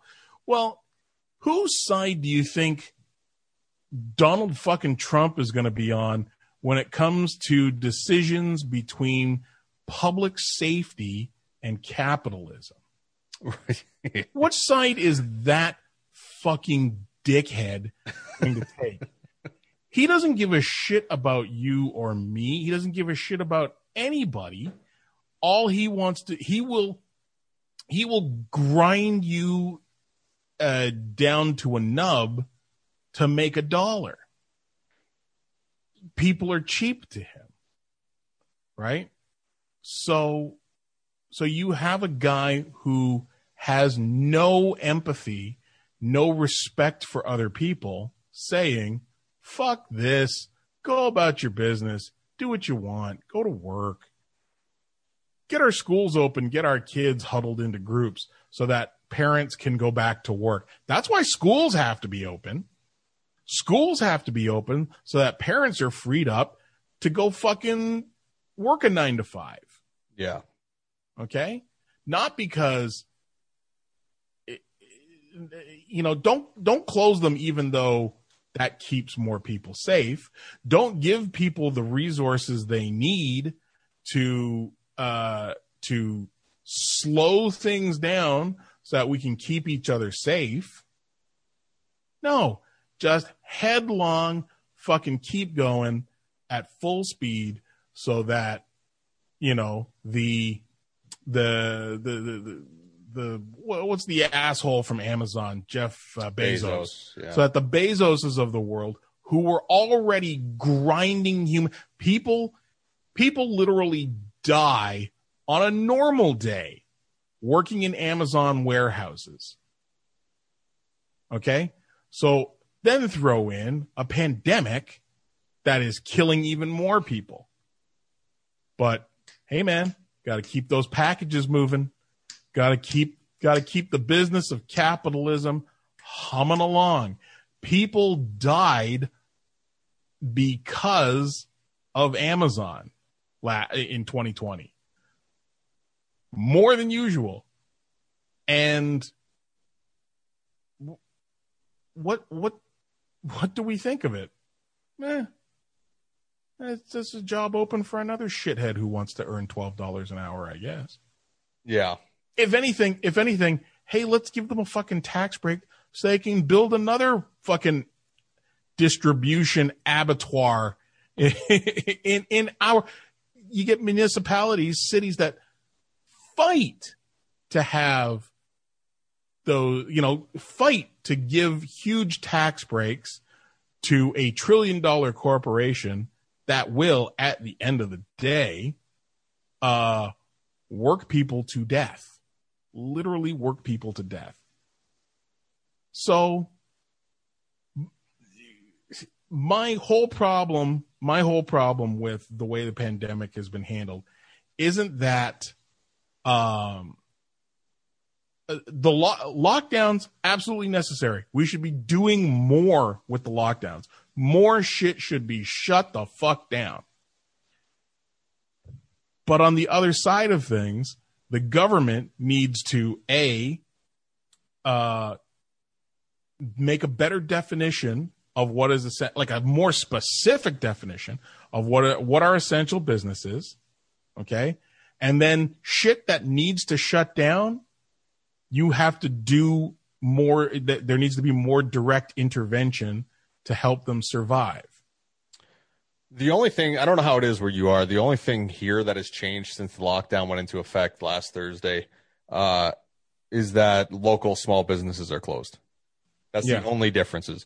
Uh, yeah. so, well, except for some, a lot of the restaurants are still open uh, with takeout only, but everything else is open. Nothing's changed. Yeah, there's there's not a lot that's changed here over the last few months. Um, though, you know, I also have, I've only been out of my apartment once this week. So, uh, but if you, um, one of the things about Ontario is that they had this, uh, this, uh, commercial rent subsidy program, right? So if you were, uh, if you were renting for, hey, there's the cat. Huh. If you were renting for a business, like leasing a property for your business, your landlord could apply to get uh, seventy-five percent of your rent paid by the government. Okay. The problem with that being, you are relying on your landlord to make that application. If your landlord doesn't apply for that rent subsidy, you're still on the hook for that rent. If you're, if you're, uh, if your landlord decides, I want to get rid of you, don't, then he won't apply.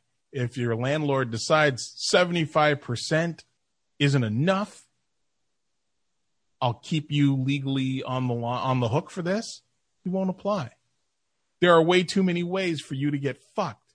Why wasn't that program set up so that you, as the business owner, as the tenant, could apply and get that seventy-five percent of your rent sent to the landlord?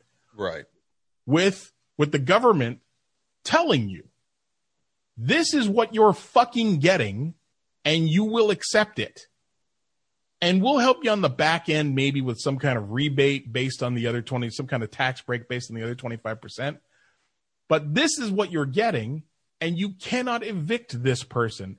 Their lease is suspended for the amount of time that the that the uh, that the pandemic is fucking us all in our per, perspe- our respective poopers. All right. But they left it for business to decide, because then there's still a way for businesses to fuck over, you know, landlords to fuck over small businesses. Yeah. So it, it's, it, it's, it's a shitty, a shitty system, a shitty framework for helping people has been set up by the government. The government needs to do better to protect small businesses. Which is leading into the, the conspiracy, right? That this is all to kill small business and to make it all just the globalization of everything and make it all big business. And, and well, that's, that's, that's, that's QAnon right-wing conspiracy bullshit. It, it's, it's, there's no, there's no conspiracy to a bunch of fucking goofs. You heard me. Oh, to a bunch of fucking, a bunch of fucking idiots saying, okay, this is how this is how we can protect our self-interest and the interests of our friends. You know, you don't you don't you don't go to business and say, what do you want us to do, without talking to, you know, you don't go to the landlords and say, what do you want us to do, without talking to the small businesses and saying what would work best for you, or talking you don't talk to Uh, you don't talk to, to, to the the landlords of apartment buildings and say, what do you want us to do, without talking to the tenants and saying what helps you. You know, you're you're there for everybody. You're not the government to fucking back up just industry. If you're not going to look out for the little guy in whatever situation, that's why. Listen, I, I've talked about this on podcasts before.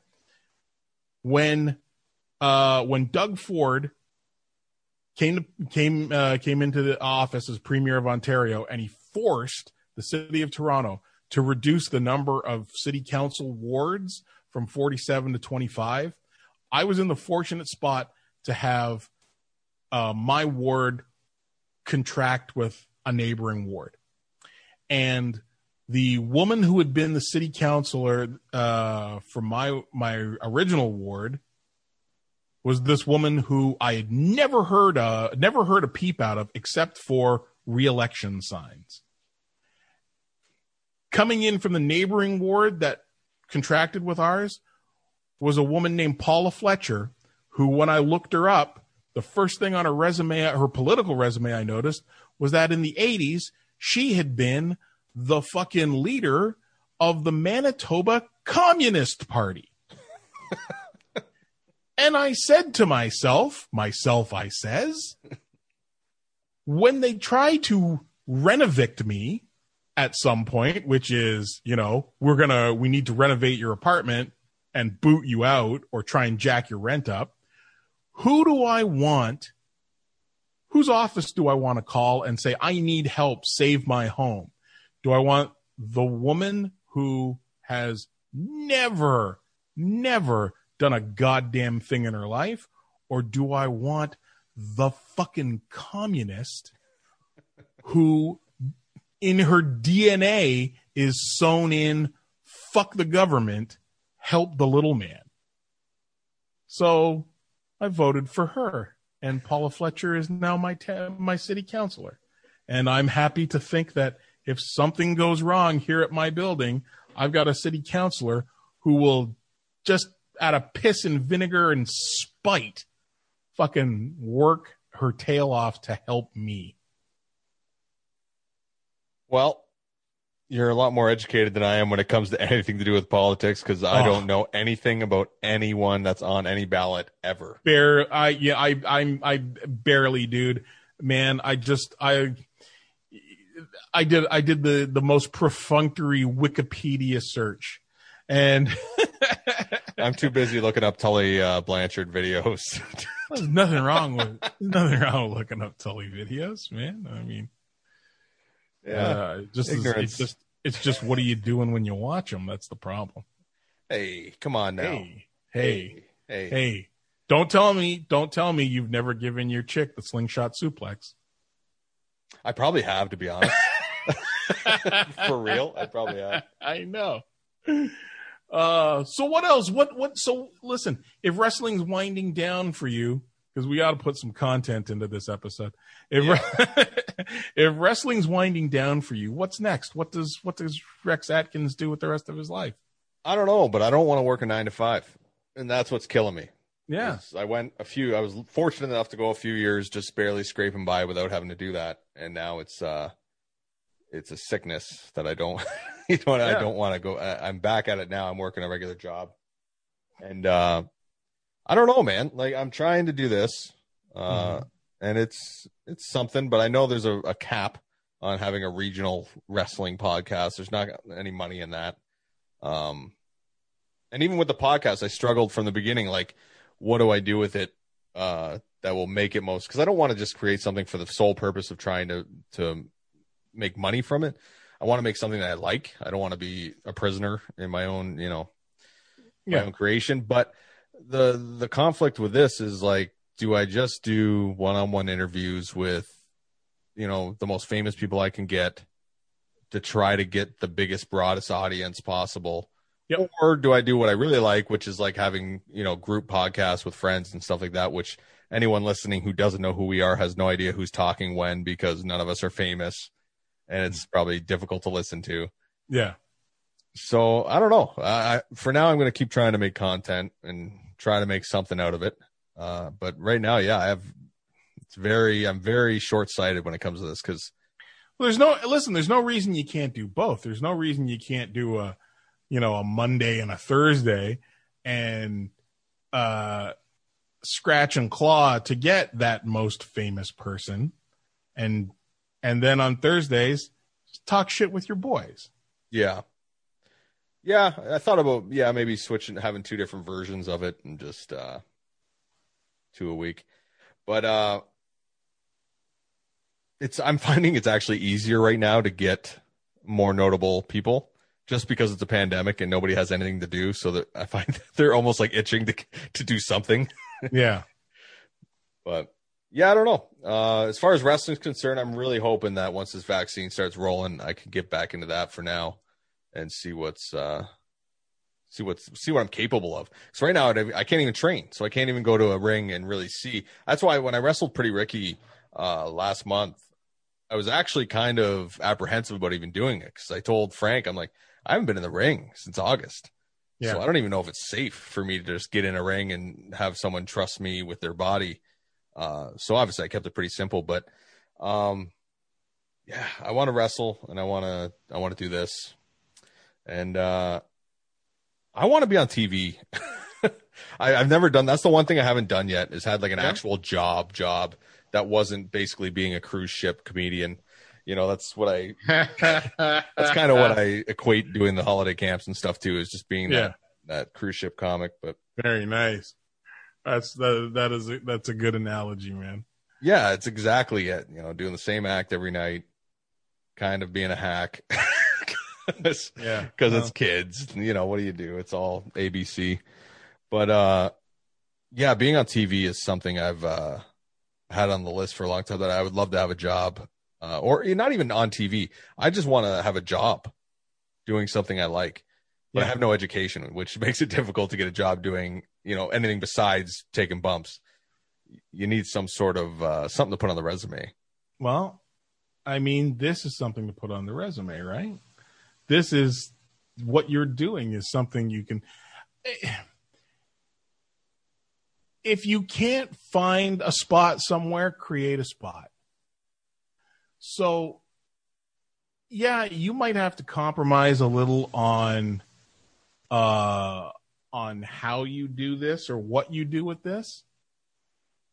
But um, it's not it's not just it's not just, hey, listen, I just want to sit around and talk with my friends. You don't need a fucking podcast to do that. You can just fucking you can call the boys over and uh, let's, uh, you know, like I, I, I know I my my guys from Pittsburgh, uh, a bunch of them have a, a Zoom call every Tuesday night. It doesn't turn into a podcast. You can talk to them. So you've got the podcast. You're making the effort. Look at that fucking shit behind you with extra mics and you got lights going on. You know, you, you're trying to make this look like something. Well, if you're going to make it look like something, do something with it. You've had, you had Ricky Morton on the show. I did. Yeah. You had, who else have you had on the show? Uh, we did Renee, uh, C W Anderson, Ricky Morton. Um, who else do we have on here? I feel like there was another notable guest okay. besides my dickhead friends. Yeah. So uh, you're not, you're yeah. not, you're not just dicking around with it. You know, fucking having Trevor Wilson on the show isn't, that isn't bullshit. You right. know, it, it, you can bullshit with him, but it's not bullshit. You're doing something. So lean into it. You have the opportunity to lean into it. And you're not, like I say, you're not limited to how many of these you do a week. You want to do one with K. Trevor Wilson and do and then and then do one the next night with fucking Eric Kearney, where you know you spend an hour talking about your favorite stag and doe drinking games. Do you know Eric well? Is that why you know? Yes, that? Yeah. Yes. He's the stag Kearney, and doe king. Eric Kearney is a fucking loony tossing god. I love that fucking guy so much. Eric, if you're listening to this and you don't understand how much I genuinely love you as a person, I, I love Eric Kearney. He's the he's fucking great. Um, but you can do one, you can do one that's high profile person, and you can do the next one that's my goofy friend, right? That nobody that nobody outside of our circle of friends knows. You know, um, and you can and and try and build it, try and build it into something. There's no reason for you not to, and there's no reason that it can't work. You're, you know, I mean, hell, you're like the rest of us. You're fucking, you're you're up against it to get noticed. You've got a head start. You're you have the drive. You have the drive to do it. There is no reason that Rex Atkins can't sit down and send out a bunch of emails to say, hey, I'm so and I'm Rex Atkins and I have a podcast and I'd love to talk to you about this, that, and the other. It'll be forty, thirty, forty-five minutes. Love to have you on, blah, blah, blah. And then hear back from who will say yes and do some fucking rudimentary research and write some questions and have them on the podcast and ask them questions and get some answers and then edit it and throw it online. You're already doing it. Yeah. You're already doing it. You didn't, you didn't, you didn't do a show with C W Anderson and not think, well, what am I going to ask C W Anderson?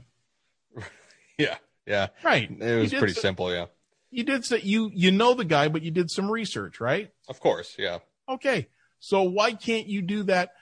Years ago, one of the, some of the shit that I'm proudest of when I was doing my podcast, when I started doing my podcast in like two thousand eight, was I talked to um, I talked to Larry Hama, the guy who helped create G I. Joe.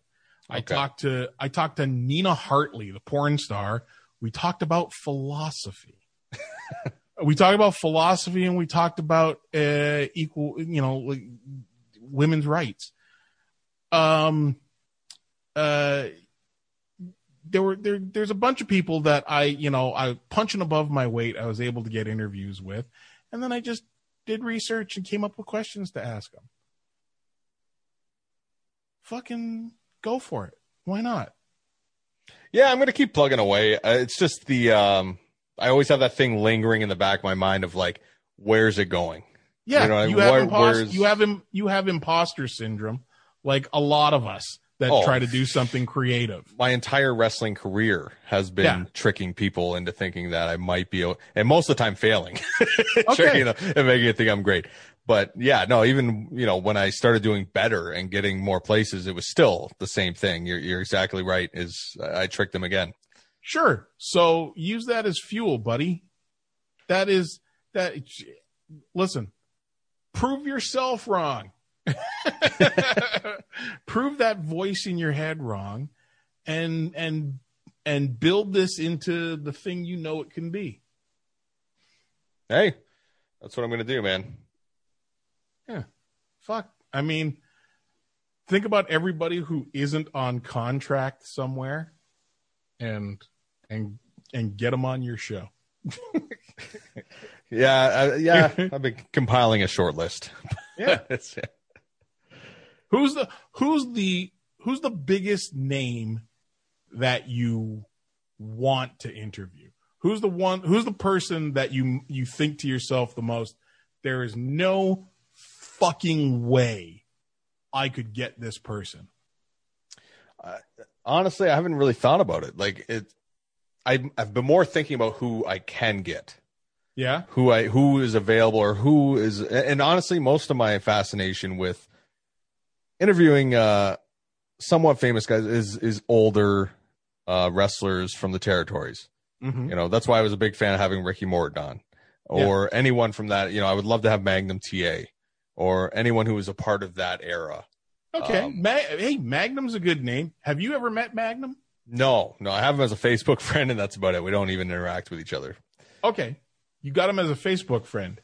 You are halfway there. yeah. Finish talking to me and send him a message. All right. Yeah. There is, I, I tell kids, I tell kids at comic book, uh, comic book conventions all the time that, um, Uh, you know, they'll say, "Oh, you know, I'm sorry to take up your time." And I'm like, no, no, no, no, no. You, this is this is what I, part of why I'm here. Listen, if you need to learn something, there are you, you know, you there's something you're trying to do. Most people, if you ask them in a sincere and polite manner, will lend you their time and their wisdom if they can.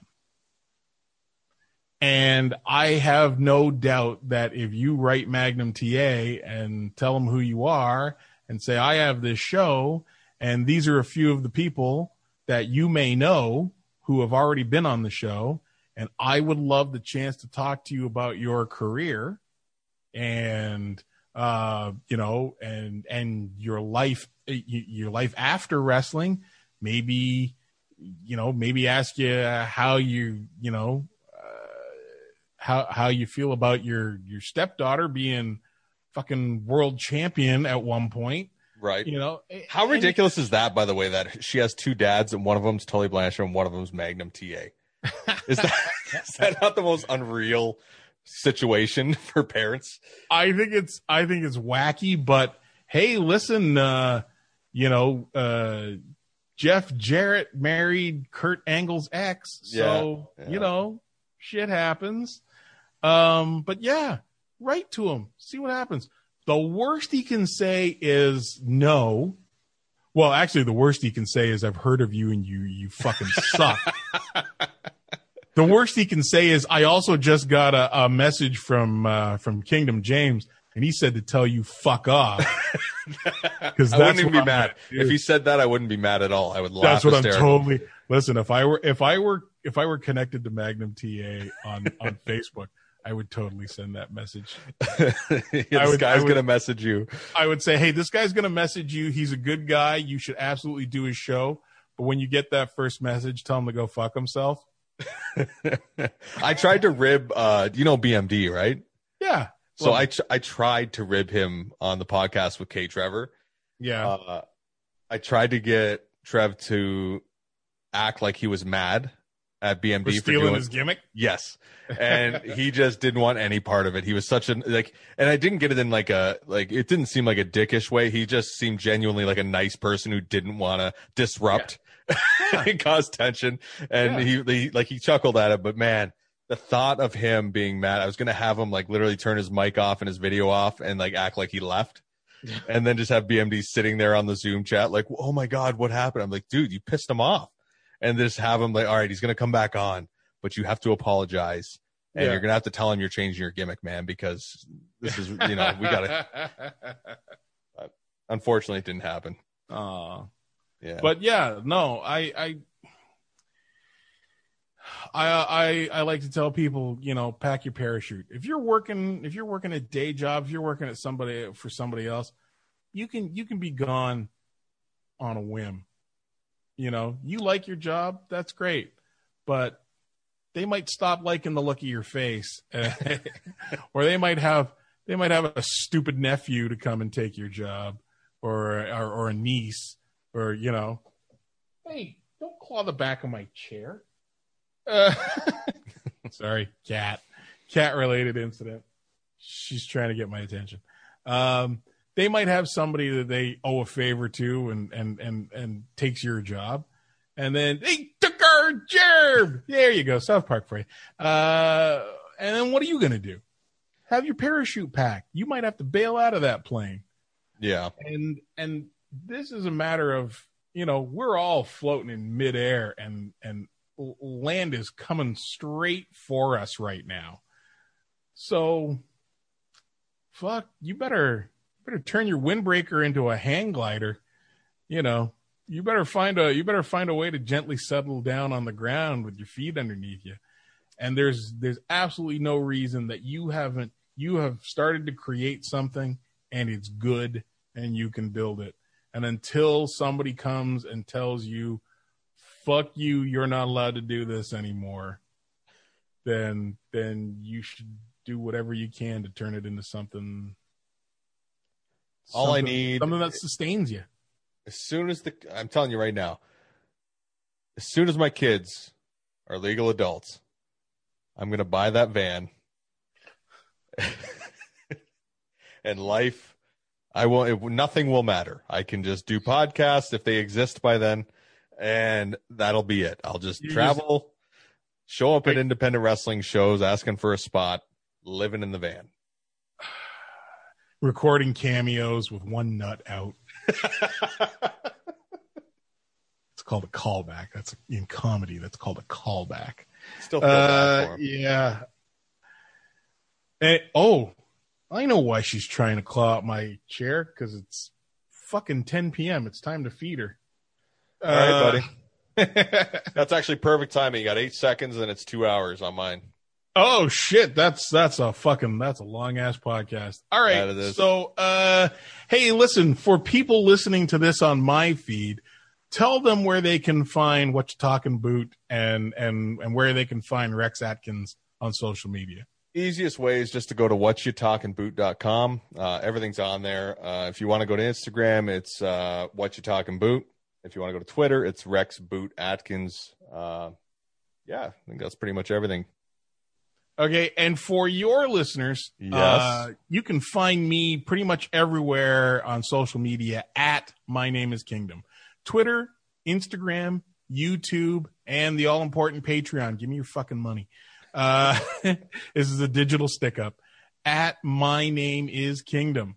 Uh, you can also find me at Kingdom James. Oh, no, no, no, not kingdom james dot com. That doesn't exist right now. You can find me at rutgazer dot com. You can find this podcast at handsome genius club dot com. because uh, as I sit here, I'm still waiting for iTunes to verify my feed as I rebuild my website again. Um, but yeah, um, you know what? If you go to twitter.com slash my name is kingdom, in my bio, there's a link tree with all my fucking links, and you can find me here, there, and everywhere. And uh, yada, yada, yada, kids. Beautiful. Yeah. yeah. There it is. I'm glad we did this. Yeah, me too. I'm happy to see you. I don't, I don't, I don't, I don't see enough of you. And one of these days, I'll force the world to accept you and John Greed as the best tag team ever. That's that's my never-ending dream. Is it just never happens? You tried. It, it, I had the you, same. You thing, know, yeah. you, you you know how the name came about, right? Do you remember the name I gave you? Southern Vultures. Southern Vultures. Do you do you know how that came about? No. It's twofold. One, there was a um, uh, a band, uh, a, a one-shot band. Hang on, I'm scratching my cat. There was a one-shot band called uh, uh, those uh, shit Dave Grohl band, and I can't think of the name of it all of a sudden. Oh, well, Dave Grohl had a band. Not the two big ones, right? Not Nirvana, not Foo Fighters. No, no, no, no. I'm going to, I'm looking it up in my eye. Though, them Crooked Vultures. Okay. Them Crooked Vultures. And it was him and like John Paul Jones and, um, uh, uh guy from, uh, guy from fucking uh, Queens of the Stone Age. Oh, just a super band. Yeah. It was a, it was a one-off super band that did an album. It was fuck great album. So them Crooked Vultures. And also um the name just had the feel of it for me of the Kansas Jayhawks, which i'm i'm sure you'll remember was not a long lived team, but it was uh Dutch Mantel and um Bobby Jaggers. Dutch Mantel and Bobby Jaggers were the Kansas Jayhawks. And uh if I were casting the Kansas Jayhawks for an episode of uh, uh, Dark Side of the Ring, I would uh, I would get my hands on uh, on Greed and Atkins. I just thought the two of you to, and all oh oh and a third thing, I had put together a tag team in the Union in two thousand three uh, with uh, um, a friend of mine from Cleveland and a friend of mine from Pittsburgh, um, Chuck Chuck Brody. And uh, Jake Garrett, and we I called they were Big Hungry Chuck and Big Thirsty Jake, the Grubby Holler Boys. And honest to God, like you know, like there's Dudley Boys everywhere. The four of you together would be a bearded horseman bullshit gimmick that would that would just hurt people's feelings. It would be so much fun. The and one wanted- that didn't uh, make it that I was a fan of was, do you remember Big Brute? Van Slag? Yes. So he was Big Brute. I was Dirty Rex. And together we were Big and Dirty. And we were just yeah, what both. Ha- what happened with them? What I don't know, man. It just fell apart. I think uh, maybe he pissed off Paige at one of the Alpha Ones showing up late or something. I don't know. We didn't work out there. Uh, um, but it just, I don't know. We, we didn't give it enough time, I don't think. Uh, yeah. But that to me was, we had matching gear, the same, the bald heads, the beards, the, you know, it was just when we came out, it was the first time in my career that I'd ever walked through the curtain with cold, no previous history there, and was over. Yeah. Because it was just the gimmick, right? People seen it, they're like, oh shit, you know, two, three hundred pound guys. Yeah. Walking, and it was great. I don't know why we didn't stick with that, but. That's yeah. a shame. But I mean, that that's, what I, that's what I wanted to create, to try and get going with you and Greed. And I thought the two of you together would have been, could have been long-term goodness. But, uh, eh, listen. Hey, if I'm in a tag team, I might get another ten years. So there you go, man. There you go. Fucking drag it out. All right. Get the okay, fuck buddy. out of here, man. All right. I'll see you later. Thanks, Rex.